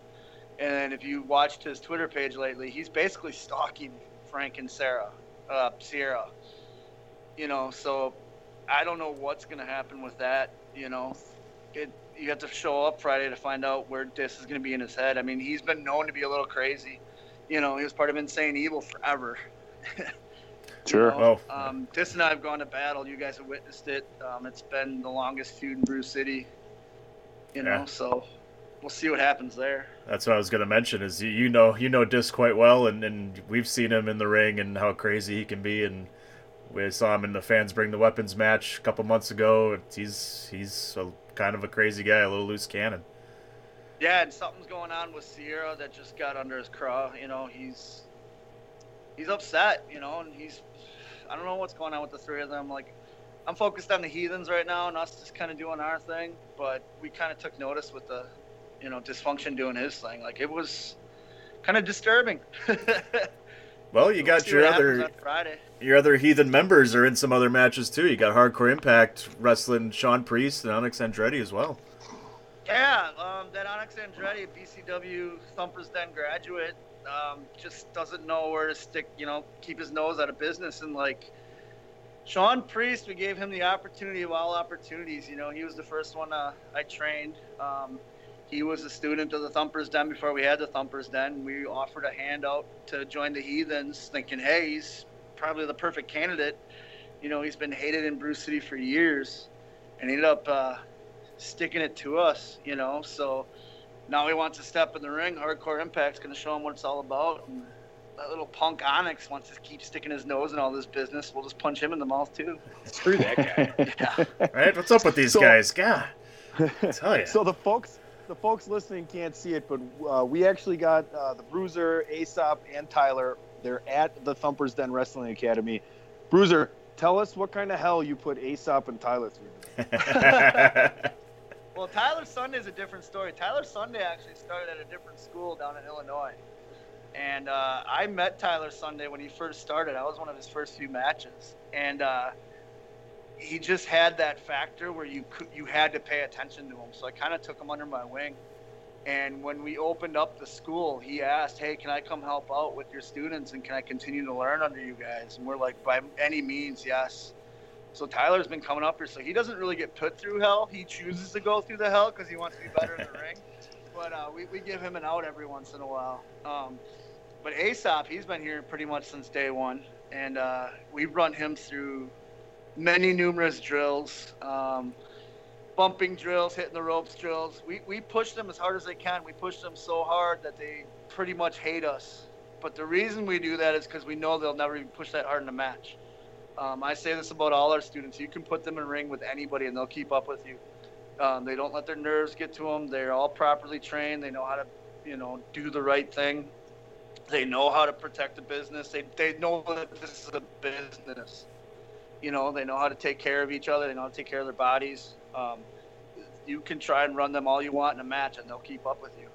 You know, I know because I've run them to the point where they don't want to run anymore, and I make them run some more. We've heard. We've heard. Yeah. We've heard, we've seen. All right, they, they, they can take an ass kicking. Let me tell you that they've taken some ass kickings. I got a question for all three of you. Are you ready? Yep. Oh boy. We talked to Frank at 7:30, and he was at home on his couch watching the Brewer game, and you guys were at their training. How do you feel about that? It's week of a show, so we understand because he's got to do all the promoting things. You know what? We understand that he's a promoter, and that's why he relies on me so much as being the head trainer here. So it it doesn't change if Frank's here or not. Like all they all work hard. They continue to work hard and get better, and we understand why Frank's gone. He's out there hanging up posters, talking to sponsors, making sure the building's all set. You know, he's doing all the stuff that it, that promoters are supposed to do. You know, Oh. that's why Frank's that's why Frank's one of the best promoters in the. You know, he's probably the best promoter in the Midwest and one of the best promoters I've ever worked for. Now you're making me feel bad for needling him a little bit. Uh, here, I'll, here, I'll, here, I'll help you out. I agree with that because if you didn't see on Facebook, Frank got a new sponsor today, Club Paragon, which sir. is an awesome establishment. Yep. So, uh, you know, the proof is in the pudding for sure with, when it comes to Frank. Is the proof in the ice Yeah, cream? exactly. And also, I think of he's worked hard in this business forever. So I mean, if he wants one night to sit and watch a game, I mean, it's our turn to work hard at it. You know what I mean? Wow, look at that, Frank. I was totally joking, and all your boys just ripped me a new one. That was great. Well, and plus when Frank's in here, you know, and, and he sees how hard the kids are working and stuff. What's really nice is when Frank comes in, he offers that old school perspective that sometimes I don't even see, because I'm so caught up in the everyday things. And and when he's here, he's here 95% of the time. The only time he really misses his week of the show is because he's doing the promoting thing. But when he's here, the knowledge he passes on to these kids, and even myself, I learn from Frank all the time. You know, that's why he's not only uh, the owner of the school, the owner of Brew City, but he's also a mentor to me and one of my best friends. You know, because he, the knowledge that guy has, from how to put a match together to how to fill a building full of people. You know what I mean, and how to book a show top to bottom so that the matches, you know, you guys go to Brew City shows, they're exciting from first match to the last. You know, there's never a point where we, as Frank says, don't let the fans breathe. You know, let's go balls to the wall the whole show. So Yeah, don't let don't let the air out, right? Yeah, exactly. And then, then when Frank shows up at the school, you know, he, he kind of lets me take the lead with the training and stuff. But he'll step in. And lately, since he's been feeling better, he's been getting the ring too. So oh, Gosh. Oh, crazy. Uh-oh. He hopped Uh-oh. right up on that apron so We're gonna be- fast. We're gonna see more than a bionic elbow, huh? I don't know about that. I think that was the last move we seen. Someone got in I his think way and he gave him the old elbow. That was JP, I believe, wasn't it? Yeah. Me. Uh, was it you? Yeah. Yeah, it was you. Could have been. 'cause I was I was gonna say I was gonna say Aesop. This was the first time we've talked to Frank in a while that he hasn't called you a son of a bitch. Yeah, that's true. Surprised. He didn't- Honestly, it's because it's the week of the show, so he's busy right now. yeah, he forgot. There you go. He wasn't Now thinking about believe it. Now I believe you. You guys wonder what, what the students go through hell. Well, it's just basically uh, Frankie making fun of Aesop the whole time. Yeah. Yeah. but we've been there a couple actually- times. That's actually true. That's not a lie. All right, Tyler, Aesop, you guys let everybody know where they can find you and book you and yell at you or watch you wrestle. Well, you can find me on Facebook and Twitter and Instagram. Uh, just look up uh, at on Twitter. It's the underscore fabled underscore one. Uh, Aesop Mitchell on Facebook, and uh, yeah, A E S O P. That's for the learned. Yes, you're right. It's not a soup. It's definitely or ASAP as my last my last time I was called a ASAP. ASAP. So Also, all my stuff is Tyler Sunday. Facebook, Twitter, and Instagram. All Tyler Sunday.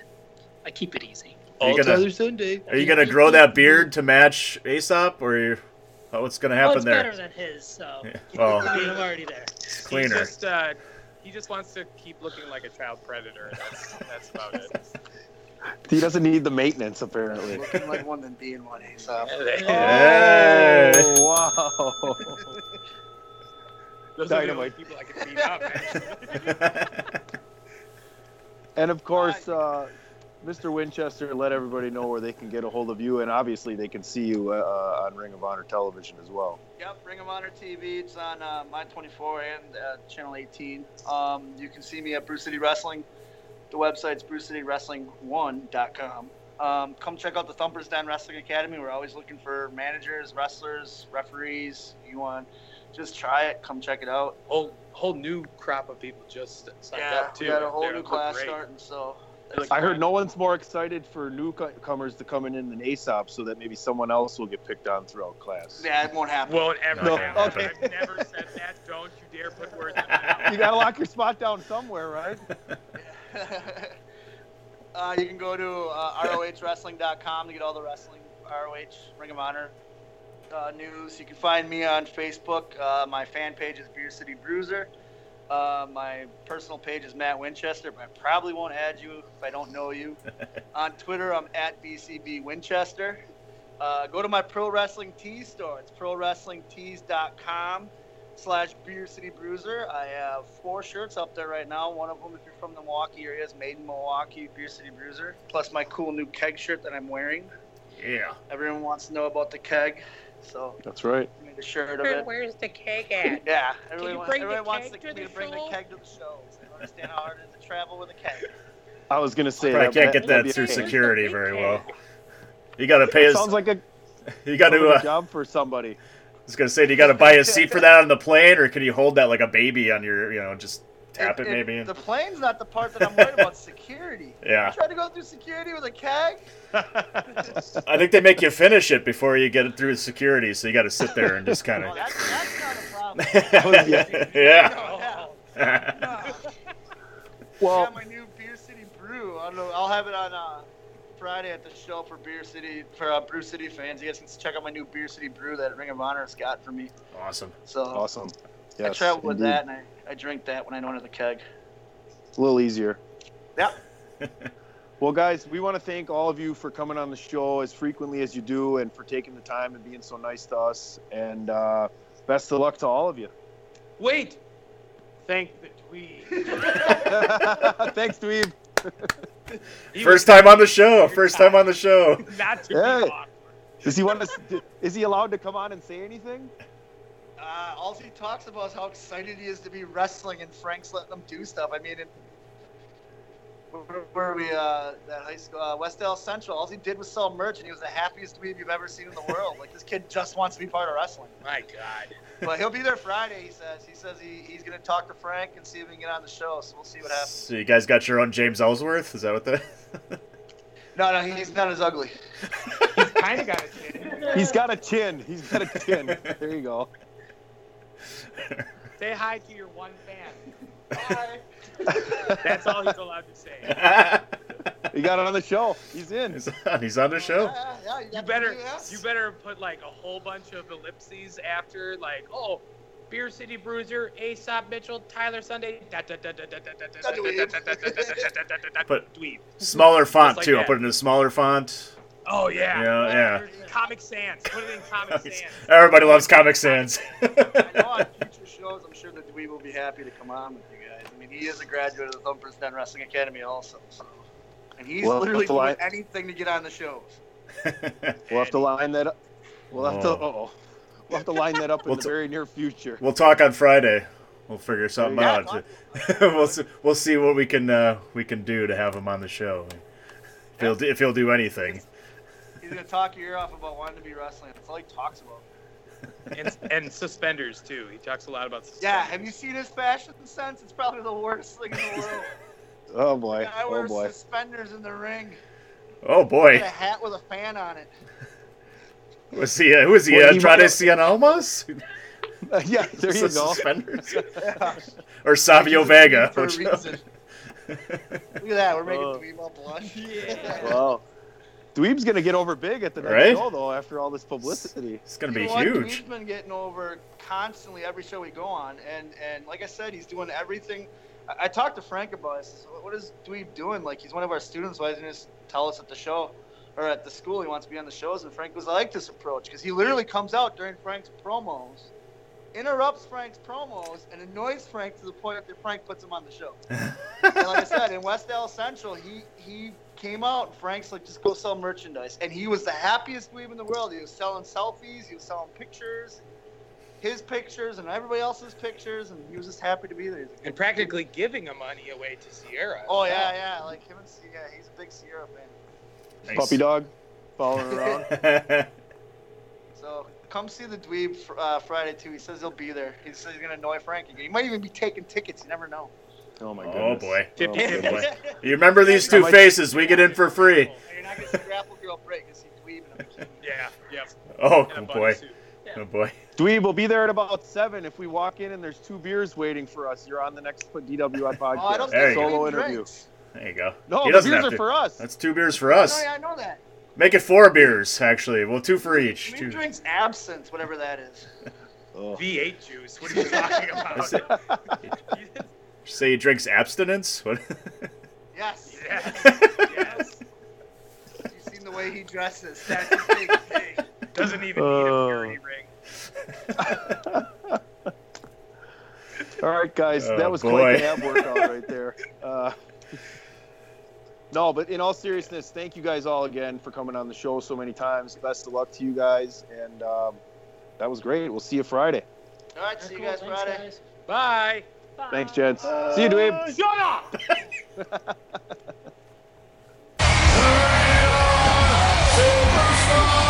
Ladies and gentlemen, we are joined by none other than the commissioner of Brew City Wrestling, the mouth of the Midwest, JP. JP, welcome back to the show, and thank you for coming on again.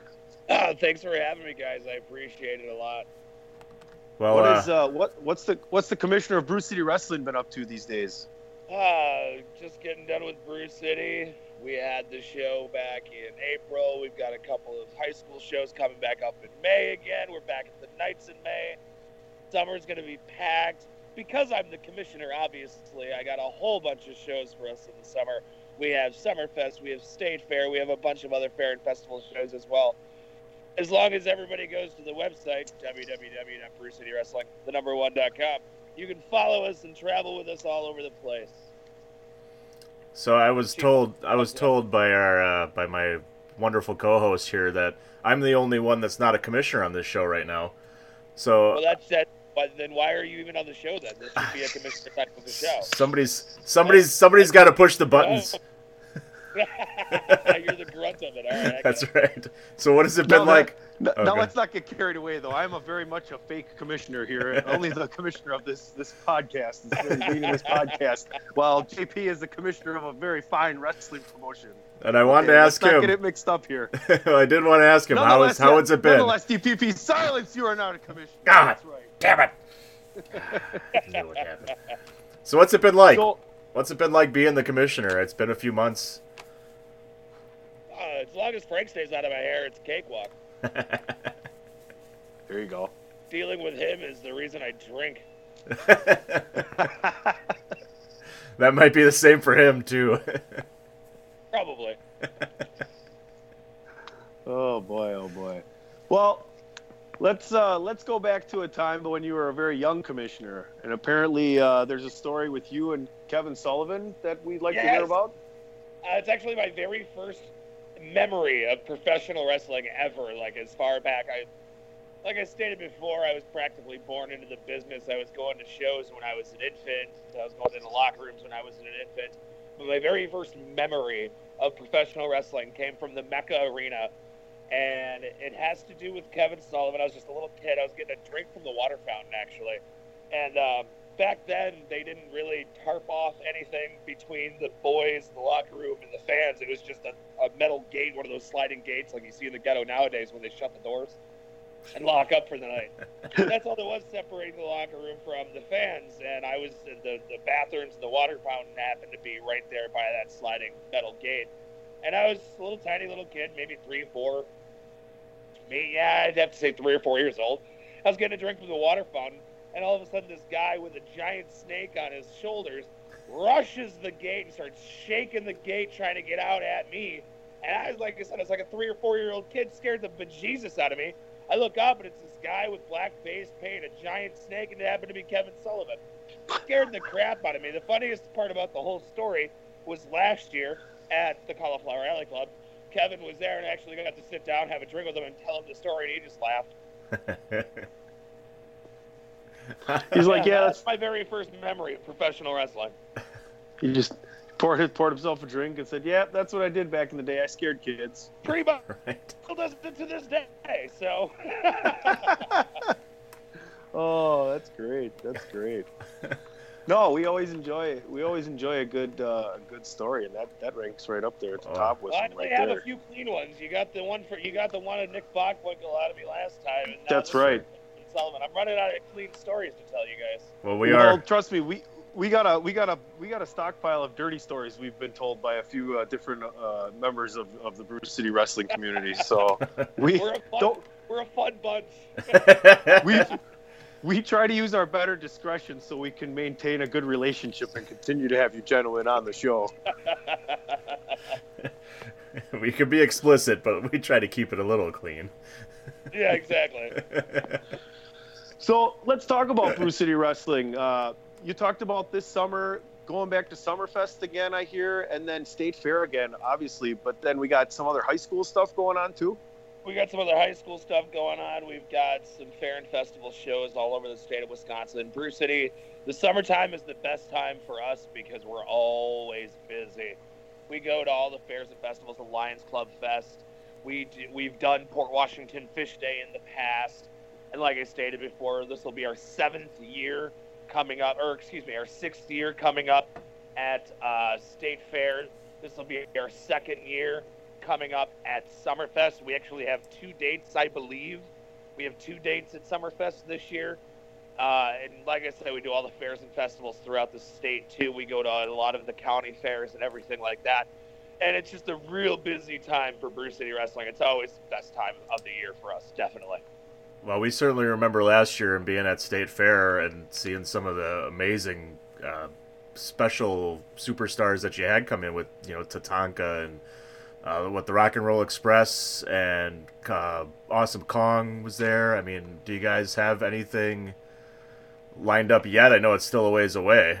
Uh, we we've got some things lined up, but that's definitely top secret information that we can't expose just yet because it is so far away. Only the but commissioner. Every single year that we do State Fair, we have fantastic guests that come with us. I mean, in the past, this year again, we had Nikolai Volkov, we had the newly inducted Hall of Fame members in the Rock and Roll Express. We've had Marty Jannetty, we've had Greg Valentine, we've had the Honky Tonk Man. The list goes on and on in the past five years. This coming up our sixth year. Past five years, we've had countless numbers of people. Even guys on TV right now, like Rhino, has been to the State Fair with us. We've had guys all over the place come and work at the State Fair for our shows, and it's absolutely fantastic. Now, I'm guessing. Let's talk about two guys that are holding BCW belts right now. War Machine. They're the current BCW Tag Team Champions, are they not? They are. They took those belts back in January and Rise to Honor from uh, my guys, Hardcore Impacts. Uh, and we will do everything we can in our power as the Heathens to make sure that we recapture that gold. All right, let's let's uh, take a step away from Brew City Wrestling here. JP, I know you're a fan of wrestling in general. Is there any big storyline outside of Brew City right now? Maybe Ring of Honor, maybe WWE that you've been paying attention to? Japan, TNA, anything like Oh, that? Absolutely. Every every single thing the Beer City Bruiser is doing in Ring of Honor. He's one of their top guys right now. He's the, if in my personal opinion, he's the top big guy that Ring of Honor has. The same thing with Silas Young. He's fantastic at everything that he does. Every match that he's in is pure gold, and it's the same thing for the Bruiser. Each and every week on TV, when you see those two guys, you know you're going to be entertained on television because they're the best two guys on TV on Ring of Honor TV right now. You know, I just saw Silas Young get screwed over by the the, the uninjured members of the Kingdom, and they're trying to pin the that uh, six man tag championship belt loss on him. I, I don't think that was the case. How about you? Oh, absolutely not. And that's the thing. Once Bruiser and once Silas find a really good six man, the, the third member of the six man tag, they're going to be a dominant force in Ring of Honor, and they're going to be the most dominant force Ring of Honor has ever seen. I I think that would be an unbelievable. Uh, you know, that could be a headline match. Bruiser and Silas Young with their mystery partner taking on, uh, you know, Dem Boys and, and Bubba Ray. Oh, absolutely. And when Ring of Honor's back here in just a couple of weeks, you will see our hometown guys in the Beer City Bruiser and Silas Young do what they do best right here at Turner Hall in Milwaukee. That's right. That's right. Ring of Honor unauthorized, April 28th. Yeah, April 20- DPP's I, got, got, your beat. right there. Got it. I gotta I gotta contribute somewhere here. I, so you, again doing the groundwork. Good for you. All right. I just I just know that because it's it's right the day before my birthday, so. oh, easy to remember that. well, JP, thanks for coming on the show again. Is there any last thoughts you got for all the wrestling fans out there? Most definitely. Thanks for having me again. Like I said before, check out the website www.brewcitywrestling, the. The tour dates will be on there if they're not already on there for where we're going to be at all summer long. Again, Brew City is going to be jam packed and busy all over the state of Wisconsin. And who knows, maybe we might show up in Illinois or Minnesota sometime soon as well. Other than that, hit me up on Facebook, MOTMJP, and you can find out where I'm going to be. I work all over the place all the time and update my Facebook regularly with all the shows that I'll be going to from there, too. Like I said, thanks again for coming on the show, JP. And of course, over this course of this summer, we're going to have you back on for a full episode, get some more stories out of you, and talk some more BCW and Ring of Honor wrestling with you. Absolutely. Thanks for having me, guys. We'll see you next time. Thanks, JP. You know what? You just made the list. I can make it happen. This is your this isn't this your hundredth episode? Did or- they invite us, or you? I just imposed on. They called me. They called me. I hit the doing? I hit the wrong button and I and I can't say no now. Shit. Uh, you can just you can just casually disconnect, man. Oh, the signal's just not coming through. I don't know. They didn't invite us, Gator. Let's just call them and spin the wheel. yeah, you guys want to have us It's on like tonight? it's like that Halloween havoc. Spin the wheel, make the deal. You want to have us on tonight? Sure. Yeah, why not? Fuck. You know, I'm in the middle of arguing with my wife, but yeah, that's fine. Just go ahead and have the attitude of aggression on. Yeah, fuck it. Yeah, Are you recording, Dan? absolutely.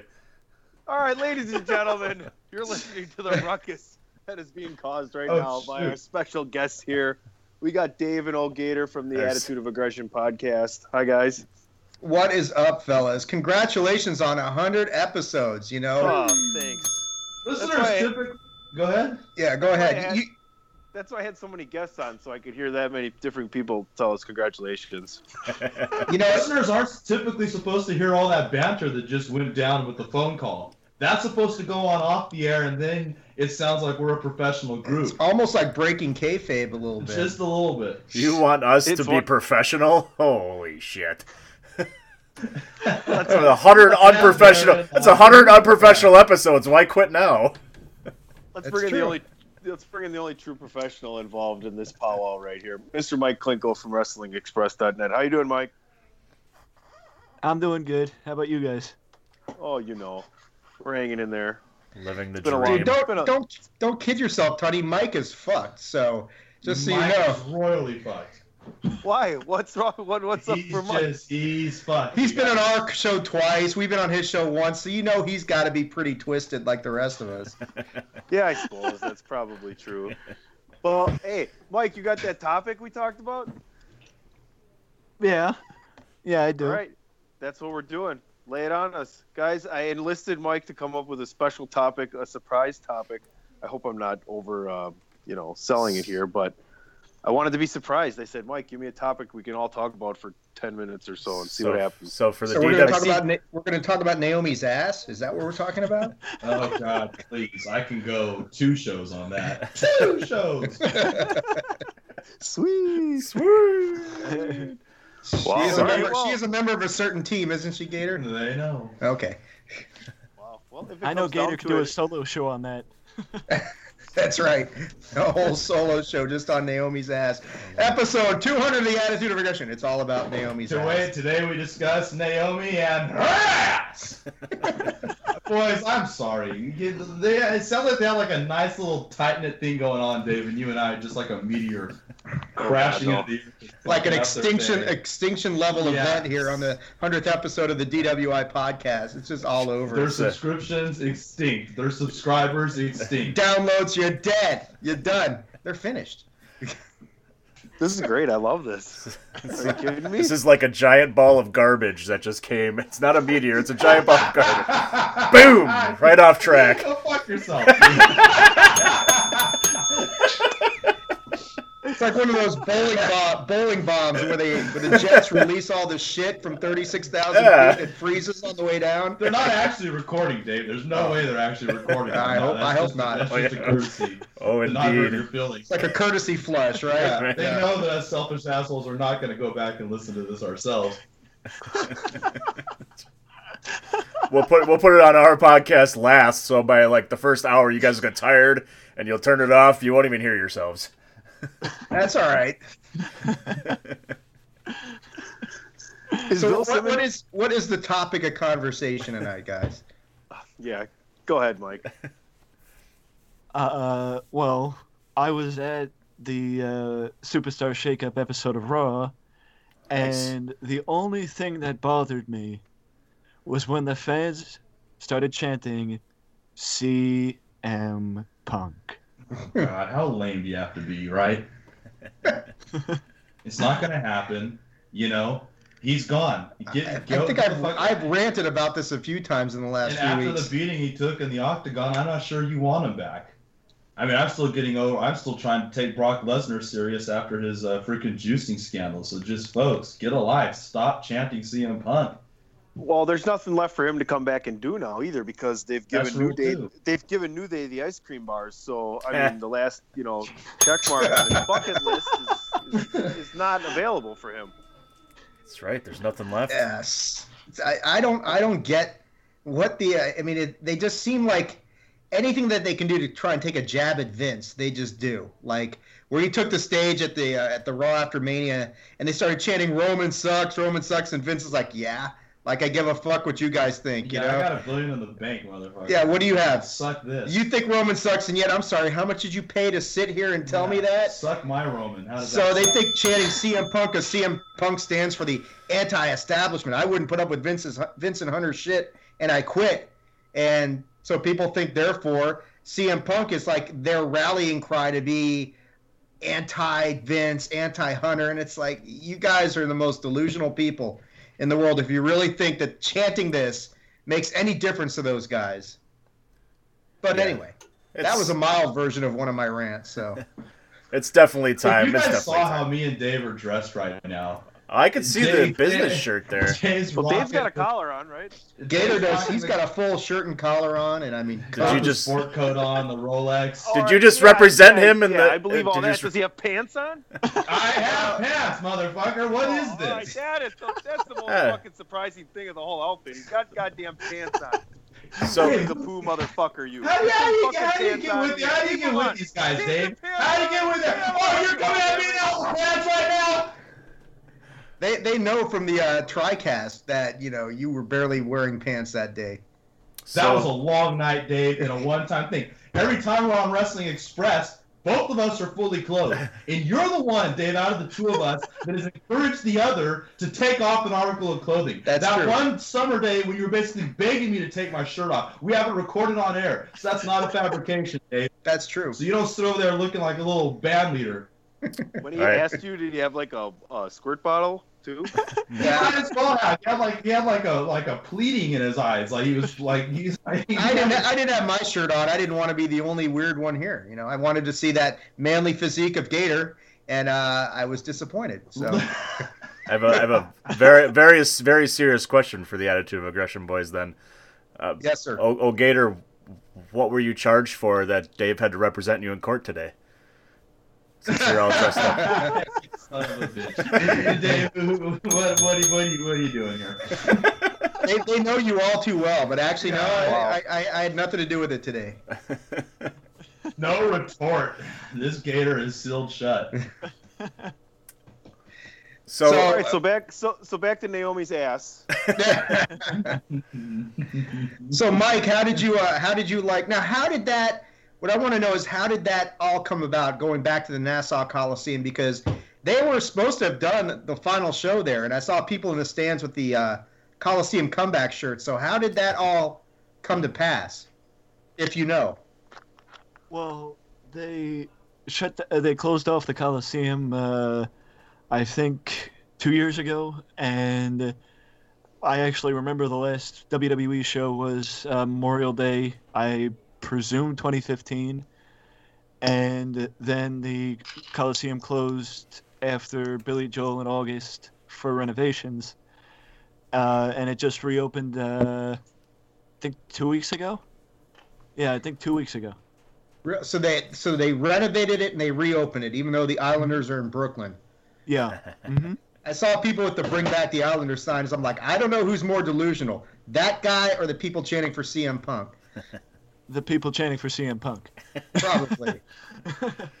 so I take it then, Mike, you weren't one of the guys chanting CM Punk. No, I was one of the guys booing the people chanting for CM Punk. Good man, Very Michael. nice. Good man. I mean, On what do, you, I- guys- what do you guys think about that whole thing? I mean, is there? It was it was fun for a while, but now it's just like It was. It's for a brief while. It's But now it's so it's so disrespectful and stupid. It's like, what are you guys doing? Right, the people that are chanting it are the people that want to make themselves a part of the show. You know, it's not the time for it. It's not, you know, I mean, it, unnecessary holy shit chants bother me just as much. Right? Know Yeah. when to say holy shit. You know. Oh, he took he took the to choose this turnbuckle. awesome moment, and it's not a holy shit. Yeah, for Christ's took sake, the turn the fuck turnbuckle out. padding off. Chant holy shit. You know. Uh, it's just man, you, you, it's one of those deals where, you know, you just proposed to your girlfriend, y'all put some money down on the trailer, you're taking her out for your first big night to the wrestling event, and you've got to look like you're part of it. You've got to look like you're on the inside. So you chant CM Punk, and hopefully she removes her dentures and gives you a little down low action Yeah. later on. That's one of those deals. It's like it's like it's like Dave. It's like it's like when you and I go to live events, Dave. I, I wait. I, let's just let's just stop now before you go any further. No, it's like when you and I go to live events and I mark out big time for Roman Reigns. I'm like the loudest person for him I know. because the bitches love it. That's true. Oh, he's one of us. Yeah, he's Yeah. one of you, all right. Now, if you wanted to ever chant, the perfect time to chant CM Punk would have been when John Cena got down on one knee at WrestleMania. That would have been the perfect time for that whole place to break out and CM Punk chant. I would have been like, all right, I can get behind this one. That's Why didn't the hmm. delete chant catch on a little better when he dropped on his knee? Yeah, I know. That- that- I thought that was gonna just permeate the audience, and they shut that down real quick. When hmm. John Cena got on one knee, the crowd should have started chanting Ziggler's seconds. Sloppy seconds. Oh, DPP, you look away and ring the bell. You can't do both. Can't did look both. away No, like I you're can- ashamed of me I as can your do- partner in broadcasting here. And I think he's, bell at the he's more ashamed of us, Tony, not you. He's okay with oh, you. No. Oh no! Oh no! Several times he's told me I can do this show without you. Dave and Gator, I have their Skype. He said That's that true. many times. That's true. You are replaceable, Yeah. Tony. The Just so funny you know. is Dave Which is- which is- me yeah. and uses you guys as the cannon. That's true. That's true. What I want to, it's episode 100. Where is the third member of your crew? The elusive third member of your crew. Oh, Mike, man, he's never. I don't think he's ever even been on with a guest before. He had never. Oh no, I think we were. I think it was on with me one, one time. Well, the first time there I was you go. on the show. Thanks for Ah. thanks for blowing my excuse there, Klinko. Appreciate it. No, actually, I didn't even remember that. He is rarely on the show anymore. He uh, he's got two young kids and uh, he's a CPA, so he does a lot of numbers crunching in his brain. two young kids means two excuses. I got two semi-teenage kids, and I'm an attorney, so he's got no excuse. He's None. probably going to be on the show. This show, uh, we're going to record after we go to the BCW show on Friday. So he's coming to that show. He'll be drunk. We'll get him We'll on the start show. texting him some real inappropriate shit. Should we? like- we'll, we'll see if you're on Skype that night, and uh, you can harass him. Uh, There you go. uh, There you know, go. in person. He's just this mythological. It's like the Loch Ness monster of the DWI podcast or something. Hey DPP, we got to find somebody to play Mike Man again. Right. Yeah. Just put a hat. We'll just put a hat on somebody. He'll be fine. We don't even know. Get, get Beer City Bruiser. I nominate him. He would be good to fill in for you guys. We got him Yes. already. We we talked to him yesterday and a bunch of other guys actually, right from uh, from the Thumper's Den. So that should be good. That should actually be something good on the show. Besides, you know. Besides this, What are you trying to say what are you here? trying to say? Oh. for a change. For us for a change. That's exactly what he meant. I know what he Bring meant. it up. It makes us look worse. I know. Thank God- We're, thank dre- God we're dressed so we're dressed so well though. That's Uh. the thing, you know. We are dressed fantastically right now. That's true. Put that camera on, old Gator, real All right, fast. for Christ's sake, just Put that camera on, you're old Hold on, I gotta show you old Gator so you can Put that camera on, old Gator, real fast. Oh, Put it here we go. on here. The old Gator's looking fantastic, you guys. Wow, he's got the Holy coat, suit coat Got on the and everything. on, got the freaking Coors going on. Come on. Oh. I look like uh who do I look like, Dave? Wait, don't stop. Never mind. Dare, dare, Why I was thinking of our local pimp, but you know, dare I say you look glorious. you do look glorious. You got that little bit of stubble going on. Kind of got. He does kind of look like Bobby Roode. That's not bad. I'm waiting for worse- the Ric Flair promo. Dude, this is basically Bobby Roode's whole gimmick. He just puts on nice clothes and just, you know, man, I, he has. I have more moves in my arsenal than Bobby Roode. I think. I really do think I'm capable of more wrestling maneuvers than Bobby Roode, Dave. At least in the bedroom. If we, if you, if, if you got me to cycle on, if you use your lawyer connections to hook us up with the juice and get me to cycle on, Dave, you and I could take over this shit. All we got to do is drive four hours to Tijuana, and you're set. That's boom. Let's do it. What are we doing? And talking to Wrestling Express. You need it fast. You now Wrestling Express. I was supposed to make a. Uh, uh, I was supposed to make like a little jingle, and uh, Was that like a year and a half ago, Mike? yeah, something like that. Every time we got Klinko, I'm always worried that he's going to bring it up. So that was uh, that was me preemptively bringing it up. I'm sorry. It's just uh, Dave. You're a one hit. You're a one hit wonder, Gator. We all know Dave made some beats. Dave made some beats for it, and they all just sucked. it's my fault. Yeah, it's It's all it's all on me. I'm, It's I'm, I'm sorry, Michael. I'm sorry. because you heard I got the pops for it, Michael. Yeah, I know that Gator. I don't even know what to say right now. Me neither, PPP, say something. What did you guys There think of? Uh, I, I haven't heard. We haven't talked since it happened since the broadcast, but your guys' thoughts on WrestleMania? Uh, I thought it was very, very long. I fell asleep after the Bray Wyatt Randy Orton match because it was way too After long. After the giant sperm ride from Randy Orton. yeah, I thought that was kind of cool. I liked I liked the whole Viper thing going down the ramp. But uh, after that, the rest of the match was god awful because the whole kitty show of the of the maggots and whatever else the cockroaches and shit that they showed on the fucking ring mat was just terrible. I, you know, I don't know what they were, Were you thinking waiting during for them that to show Paige's video on the ring mat? Yeah, we were I, that would have been that's that would have been more entertaining. You need it best. You need it now, Wrestler Express. I thought you were going to say Paige's ass. No, that's the show after Naomi's. yes. Oh yeah, there you go. Is that the spinoff? Boom! Uh, what did you guys think of? Uh, what did you guys think of Gronk's performance there? His little cameo. I uh, I thought what was more impressive. I been I was talking about this on the last podcast. I think was that when uh, Jinder threw the cup of water. All right, people, quit calling it beer. It was fucking water for God's sakes. The vascular Vishnu. Yeah, sure. Don't Hard- hinder hard Jinder. body Mahal.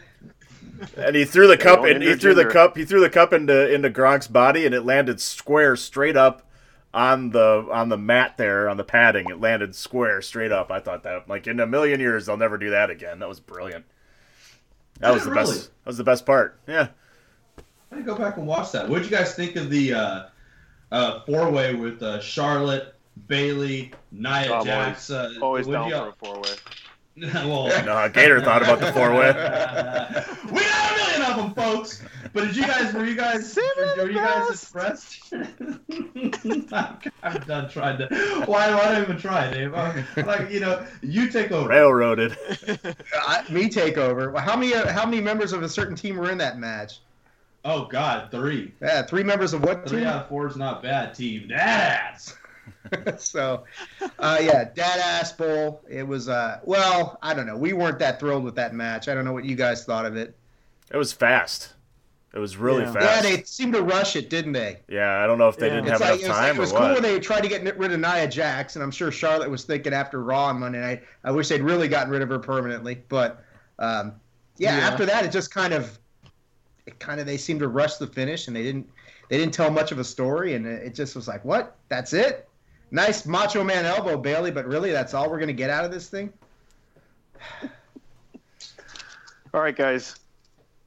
We don't want to run too long here because we all talk to each other all the time. Just little snippets here. But I want one last thing from everybody. Give me what you want most of all from this. Uh, what do you want to shake out from the shake up here as things have changed over? Give me one thing. Start with Mike. He, he said, "Would you like a reach around, and if so, when?" My right arm is longer than my left arm, but I'm better with my left arm. So you pick.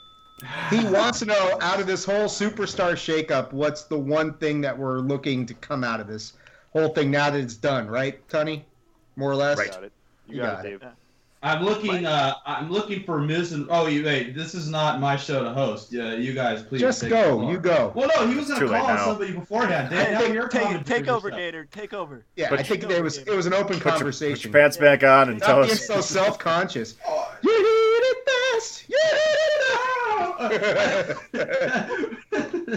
I, I hope the main deal is that Miz and Maryse come out strong here and that they really reach that upper echelon. We know that the, the, the uh, this duo right here can do so much more, and they've already done quite a bit. Even though uh, Miz took that loss on Raw, that's just because he's a professional. Don't let that fool you. I think there are big things in store uh, for that particular uh, for that particular team.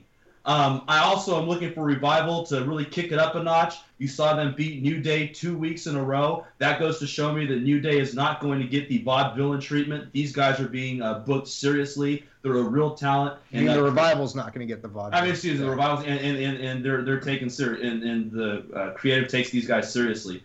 Um, other than that, just uh, hope Kurt Angle impresses as his general manager position, and um, that Seth Rollins continues to do his thing.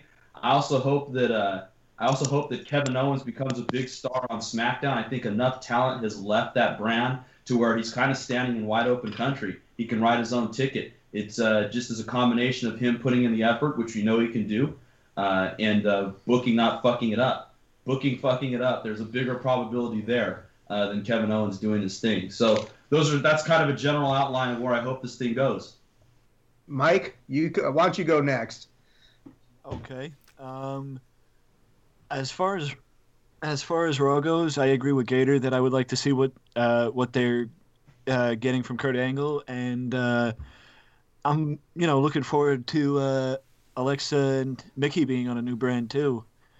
And as far as SmackDown goes, once again, I agree with Gator on Kevin Owens, but I also like the fact that Simon Gotch isn't there anymore because I loved Aiden English as the drama king down in when he was down in NXT. Yeah, I definitely agree with you on on uh, Gotch. I, I think English can break out on his own there a little bit. Well, um, let's see. My thoughts are on Raw. I'm really curious to see what happens with Bray Wyatt after this House of Horrors, whatever the hell that match is going to be. After that thing's all done, and then it's you know he won't be the champion, that's for sure. And then you know see what see what they do with Bray Wyatt on Raw will be a very interesting proposition. Uh, the revival and the Hardys, that's the match that I'm really looking forward to down the pike. That'll be something to really behold.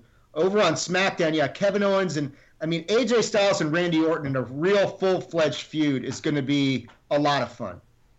And I, I think AJ eventually gets that title back. Um, you know, I, I think New Day being on the SmackDown Live roster, it, it's a start, but they still they could have used a team other than the Shining Stars to come over there and bolster that division. Charlotte should run roughshod through the SmackDown Live Women's division. I mean, really, who's going to stop her? Naomi's on borrowed time. Charlotte is going to just kick the shit out of her eventually. Um, one thing I'm concerned about is uh, uh, Finn Balor, man. So Finn comes back. His first singles match, he's got a concussion. Now he's going to be gone for another four weeks. This guy can't seem to catch a break, and you start to wonder if he's uh, he's a little injury prone at this point. Ken Griffey Jr. syndrome. Daniel Bryan. Daniel Bryan Yeah. syndrome, yeah. Yeah. What? Uh, let's go rewind to what you were saying earlier, though. Uh, what, what if Bray Wyatt were to win the title back, and then we had this storyline going on with a brand without a title, and you could have a whole scenario back and forth with that. That's a story that carries across both shows. Well, I mean, right now, Payback's going to be a hybrid sort of show anyway. You got Kevin Owens and Chris Jericho. Whoever wins the United States Championship goes to SmackDown. You know it's going to be Kevin Owens. They're not going to convolute it that much, or or maybe they will. Maybe they'll have Jericho win to put him on SmackDown as well because he's kind of out there.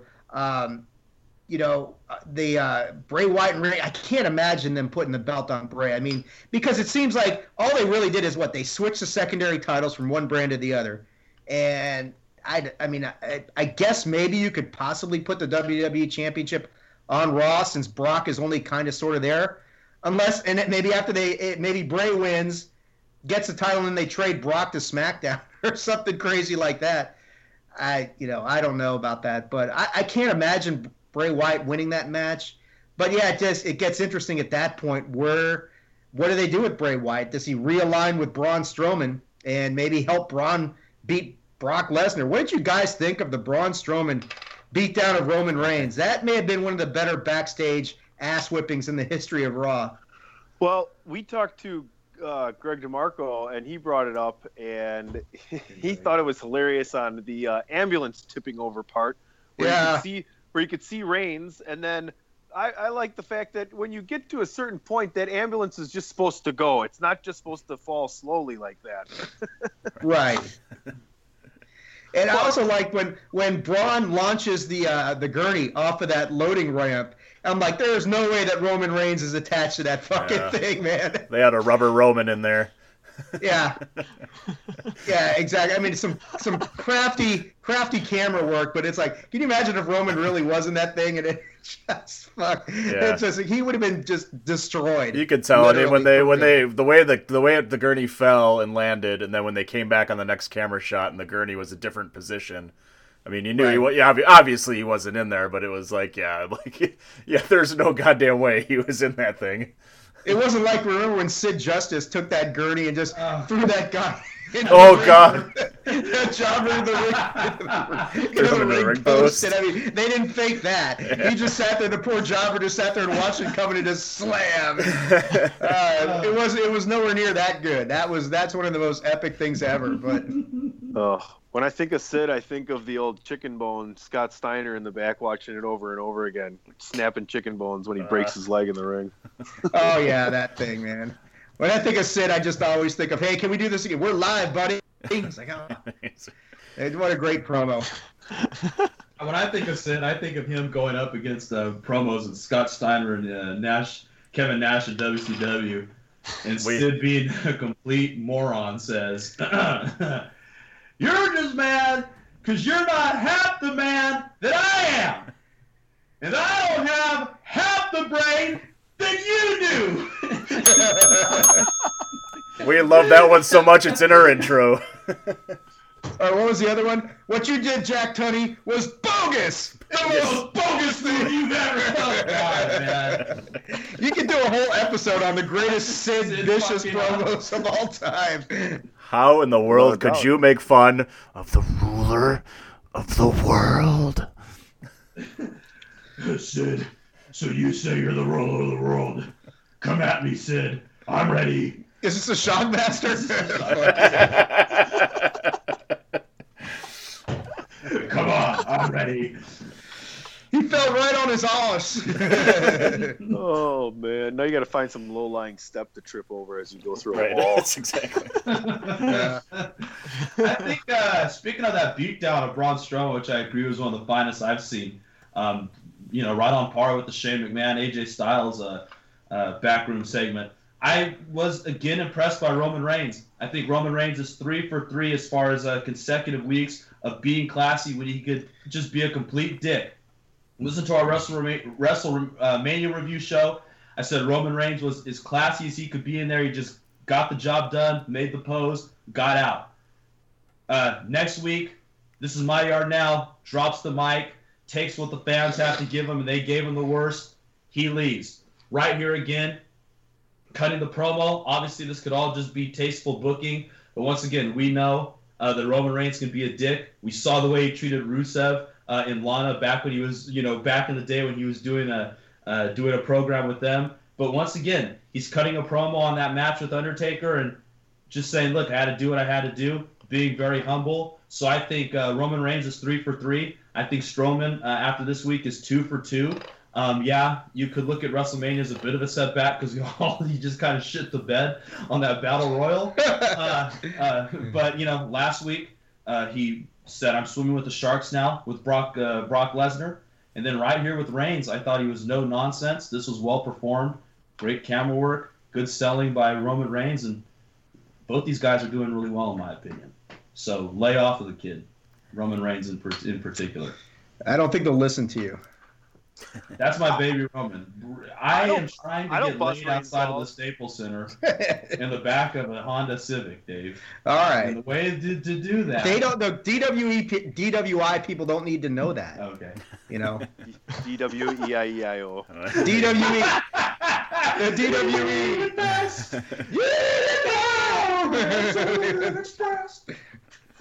We got to get that on a button right there, DPP. All right. We'll edit. We'll cut. We'll cut that up. Man, loving it. I'm gonna be doing that all day tomorrow. Fuck you, Gator. God. W I. You guys should get like some NWO fucking shirts. Is what you guys should do. Oh boy. Oh. That's what you need to do. The black and We've- white DWI shirts. Boom. You Get should it. or uh, change your name to DWO, the Drunken World Order Podcast. Okay, hey, shut the fuck up, dogs. Sorry, sorry, you guys. He lets these little mutts up here, and they just, oh god, they're out of control. It's fine. Ra- random random pussy has me out on this on this That's uh, right. podcast before, That's right. so It's not the nothing first wrong time. with the nothing wrong with the bark here or there. But uh, guys, I'm gonna let you guys go and uh, continue on your way. Uh, Mr. Klinko is coming on the Attitude of Aggression podcast, or vice versa. What's going on here with you boys? yeah, he's gonna he's gonna come on ours and uh, probably take a little bit more abuse. Yeah. Uh oh. Uh oh. Oh, good luck, Mike. No, but it, it, seriously, you guys, it's been awesome working with all of you, with all three of you for a while now. Um, you guys, both of you guys are, are two of the first uh, different shows we started working with. So we did really want to have you on and just say thanks. And uh, if you ever need us, we're here for you. And uh, good luck moving forward to all three of you. We'll keep the good So what you're saying that this is more of a nostalgia thing than actually anything competence based, right? Yeah, I wasn't looking for anything great tonight. I just wanted to have a fucking good time. So, so let me tell you what. Let me tell you what, Gator. You, you could have fucked around ten times as much as you did, and I wouldn't have given a shit. Oh, don't get, don't give him, don't give him the reins now. We're still recording. We're, we are the DWI podcast pity fuck on their hundredth episode. that is so. That's so not true. That's not true. We got one, six, seven, eight, nine, ten, eleven. You guys are three of the eleven guests we had back on the show. So I thought you were watching your subscribers go down all of a sudden. Three, six, nine, eleven. Shit. Oh crap! It's been weeks since Gonna we've be out. been in the double digits. DVP. I gotta get out there and start promoting again. I hate, I hate handing out pieces of paper on the corner. Oh God, I've been there, brother. Yeah. we had our we had out our gay little cards at uh, at live events, and people just look at me like, "Dude, how many drugs are you on right now?" That's the thing. You got to give them away with drugs. right. Well, guys, on behalf of uh, Old Gator and I, congratulations on 100 episodes. Look forward to the next 100. You guys are fantastic. Uh, No bullshitting aside, one of our favorite podcasts to work with right here, the DWI podcast.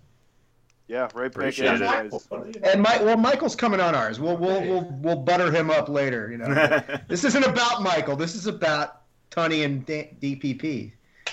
You know, okay. at Yeah. least, and I, and I do want to say, at least you guys had the common decency to have us on your show, not like Kenny. Goddamn. Oh yeah, that son of a bitch, Kenny. he thinks because Nakamura liked his tweet, he's all that. No, exactly. It's not. and- Oh, and I got DDP. yoga. yeah, motherfucker. Hey, just for the record, Oscar liked one of our tweets, so there you go. Oh, there you go. I saw that. There you go. ass, yeah. And Mauro liked one of mine. Who? Mauro Ranallo. Yeah, I saw. I Oh, saw. nice. I actually put something about that earlier today, Mike. Nicely done. Heat on me or anything. No, I did. I didn't. I just kind of told Mauro. Mauro was telling you that. Uh, oh, cheer for the men and women. No one pays to see an announcer. And I was like, no, they don't. But you know, when the product gets diminished because one of the better announcers is gone, that's kind of sad. I sad. love how DWI just keeps trying to kick. Oh, yeah, sorry, guys. Just- You guys can go as long as you want. I'm Yeah. on tomorrow. DVP's like, I stopped Oh, recording 20 God. minutes ago. I haven't even started recording yet. I don't know what you guys are Oh, doing. this isn't going on the show. Oh, that's that's good. you for think you guys. were going on our show? Come on. this, isn't, this isn't the string and soup can I'm used to. Michael is as much a publicity whore as we are. He's just quieter about it. He is. He's like, this is great shit. Don't let the curtain fall. Don't let the curtain fall. One more, one more jingle, Gator. One more jingle. Well, Mike, jump in there and uh, give us your last thoughts and uh, tell everybody where they can find you. Well, you could find me at Wrestling Express with one S, and of course, WrestlingExpress.net. Are you going to tell us anything about this book today? Uh, as of right now, it's still uh, being edited, uh, but it should be up either. It should be up and for sale either late May or maybe sometime in June. All right. Awesome, All right. awesome. Still, you're still Wrestling at- Express, your finest in pro wrestling news. Here we go. Dave, I want you to give me on background vocals. You need it best. You need it now. Wrestling Express. Go over there, check it out. That's with one S, folks. Our man Michael, he's a stud muffin. Uh, It's Dave, I, I don't know how you're going to follow that. Yeah. About I'm not.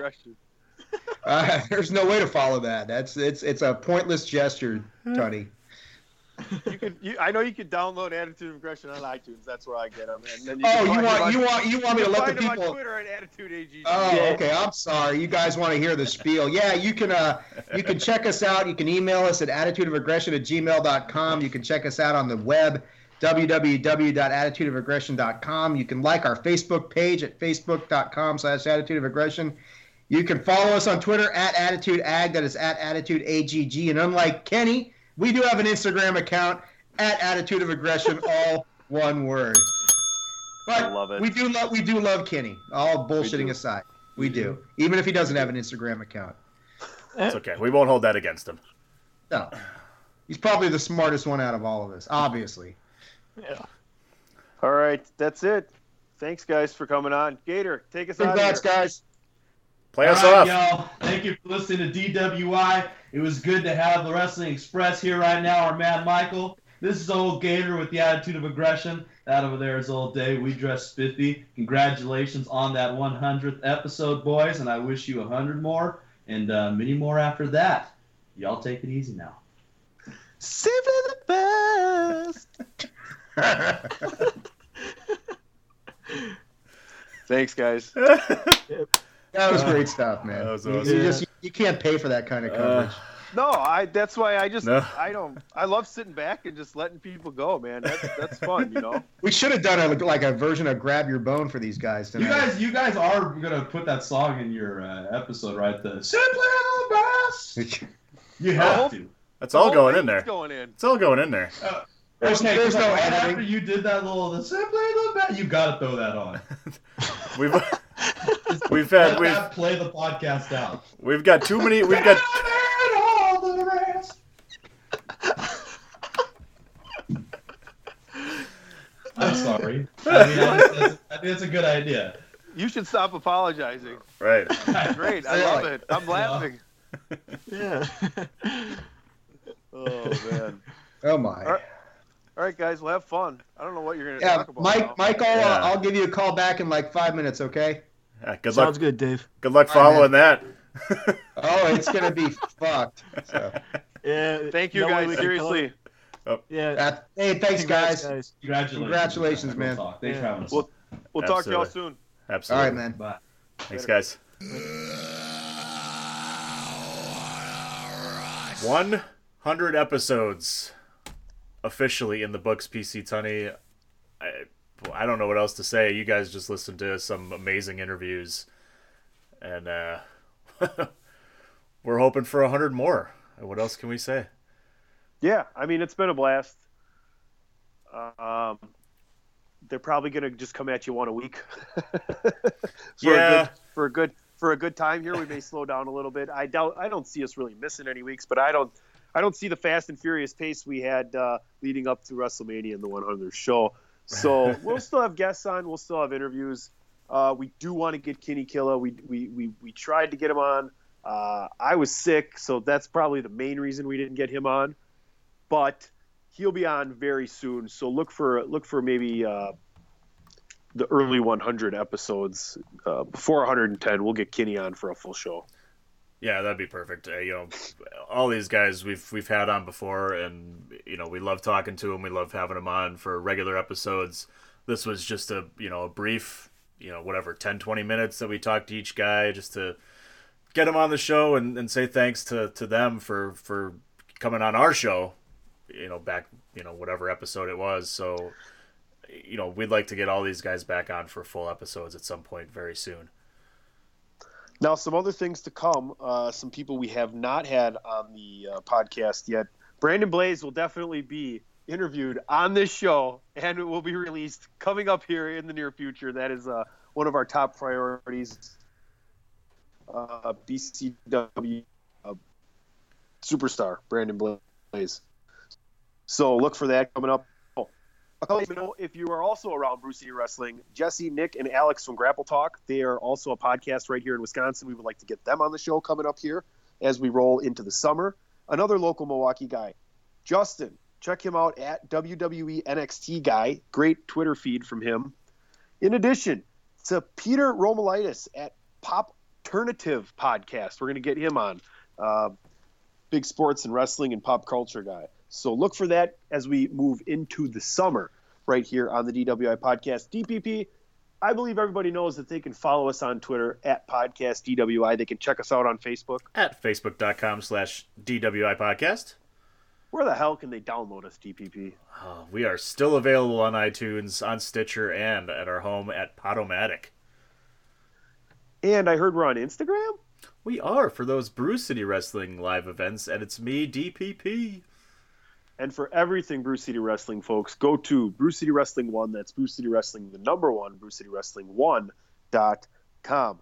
DPP, only one thing left to do. You know what that is? It's last call.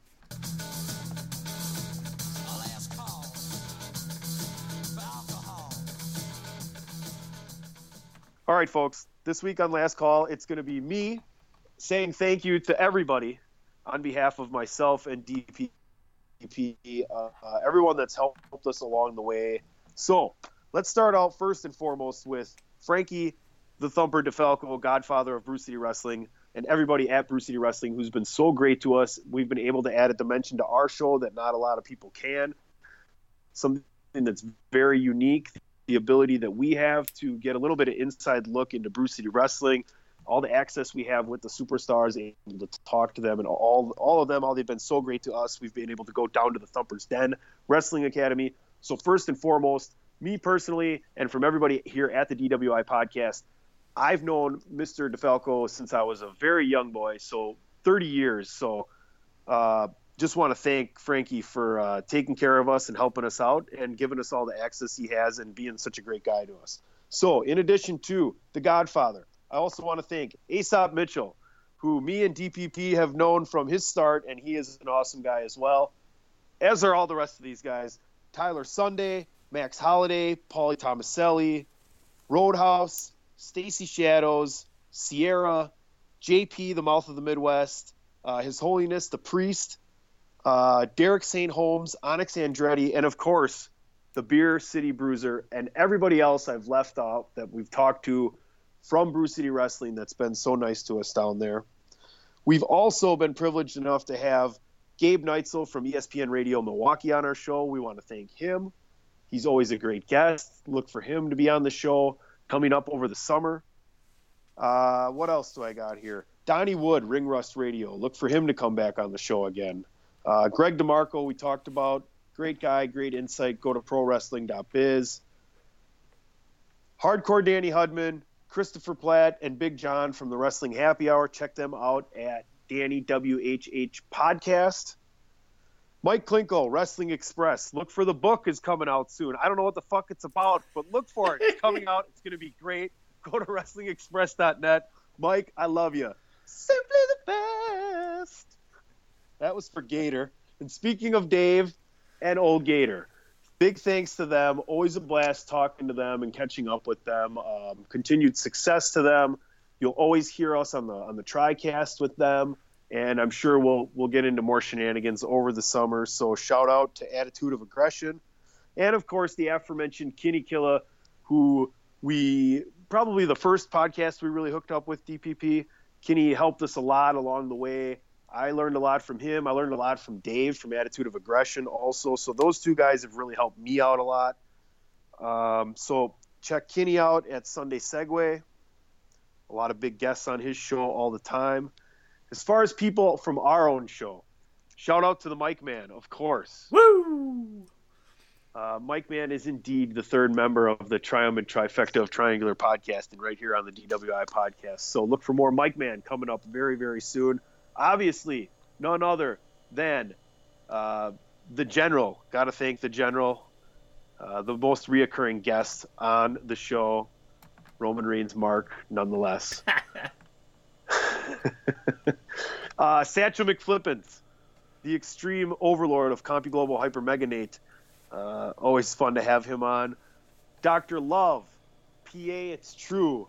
Um, who else? El Jefe. Uh, who else has been on this show? DPP. Oh man, I don't know. Brother Joe, we had Brother Joe on. Was Brother Joe on? He's, he was on once. He was on He for was the on fight. once. Okay, there you go. Um, yeah, and, and and everybody else that's you know put up with our crap. Oh, the Dillinator. Lastly, Dillinator. and most importantly, Oh, boy. the Dillinator. For all the meals she's cooked for the podcast, for all the time DPP spends editing that uh, That she has to sit and watch put him- up with. Watch him look at a computer and ignore her. so, from the Mike Man and myself, we we appreciate the Dillinator, and um, I'm sure I'll see her sooner than later. I can thank her cat loving self in person. So that's one. That's one we've left out. The cats, that? the cats that have made special appearances on the show oh as well. Oh my goodness, Mojo, uh, Kiko, Leo, uh, Gizmo. Gizmo, uh, Iz- Izzy, and Hawk. Yeah, all of them. Can't forget that. They're all, yeah, they're all loud. So, DPP last thoughts here on episode 100 of the podcast. that we call DWI. Oh God, you said it all, man. You know we've come a long way. Um, I, I went back and listened to our first episode, and it was it was absolutely hilarious. I mean, it was not saying it's, it was bad. It was just it sounded so uh, like set, like we had a plan and we weren't deviating at all, and we had no. The the conversation was very set in stone. It was kind of funny. We really planned a lot out, and now we just it's almost funny how we just wing it, but we know everything that we need to talk about, and it all comes out on the show. We have we it was just so crazy to listen to and and and hear how we started and where we are now. It is light years different. So you know, and that's that's a that's a huge thanks to you, and and to myself, you know, for the things we've done over these hundred episodes, and how we've how we've evolved. It's it's pretty amazing. Well, DPP, I want to thank you as well. I couldn't ask for a better partner in crime. I couldn't ask for a guy to make our show sound any better uh, than you do. So, uh, thank you. And thank you once again to, everybody, uh, especially Frankie DeFalco, um, the boys at Attitude of Aggression, and Kenny Killa at Sunday Segway. I just want to thank those three specifically. Um, Aesop Mitchell in there too, and the Beer City Bruiser. So, uh, not that I'm, I'm, not that I don't appreciate everybody else, but those those last people I mentioned have really been awesome to us and helped us with a whole lot of everything. So, DPP, you mentioned the very first podcast, and uh, if you have anything that you want to say, say it now or hold your peace for the first 100 episodes. And sounds like you're done. So, I'm going to take us out with this. I believe, folks, that maybe DPP will put our first podcast uh, on the string of uh, I think we should iTunes, so you so you can do that. But I believe episode one started like this, and episode 100 is going to end like this. Hey, yo, this is the DWI podcast, and we are drunk with intelligence. We are here to drink and give our opinions on all that is WWE. Let our voices be heard by the entire wrestling universe, from superstars to divas, heels to babyfaces, critics to marks, from the pyro and ballyhoo to the high spots and hot tags, all the way to the go home segment. We will indeed intoxicate your wrestling minds. And you've been listening to another edition of the podcast known as D W Ah. You simply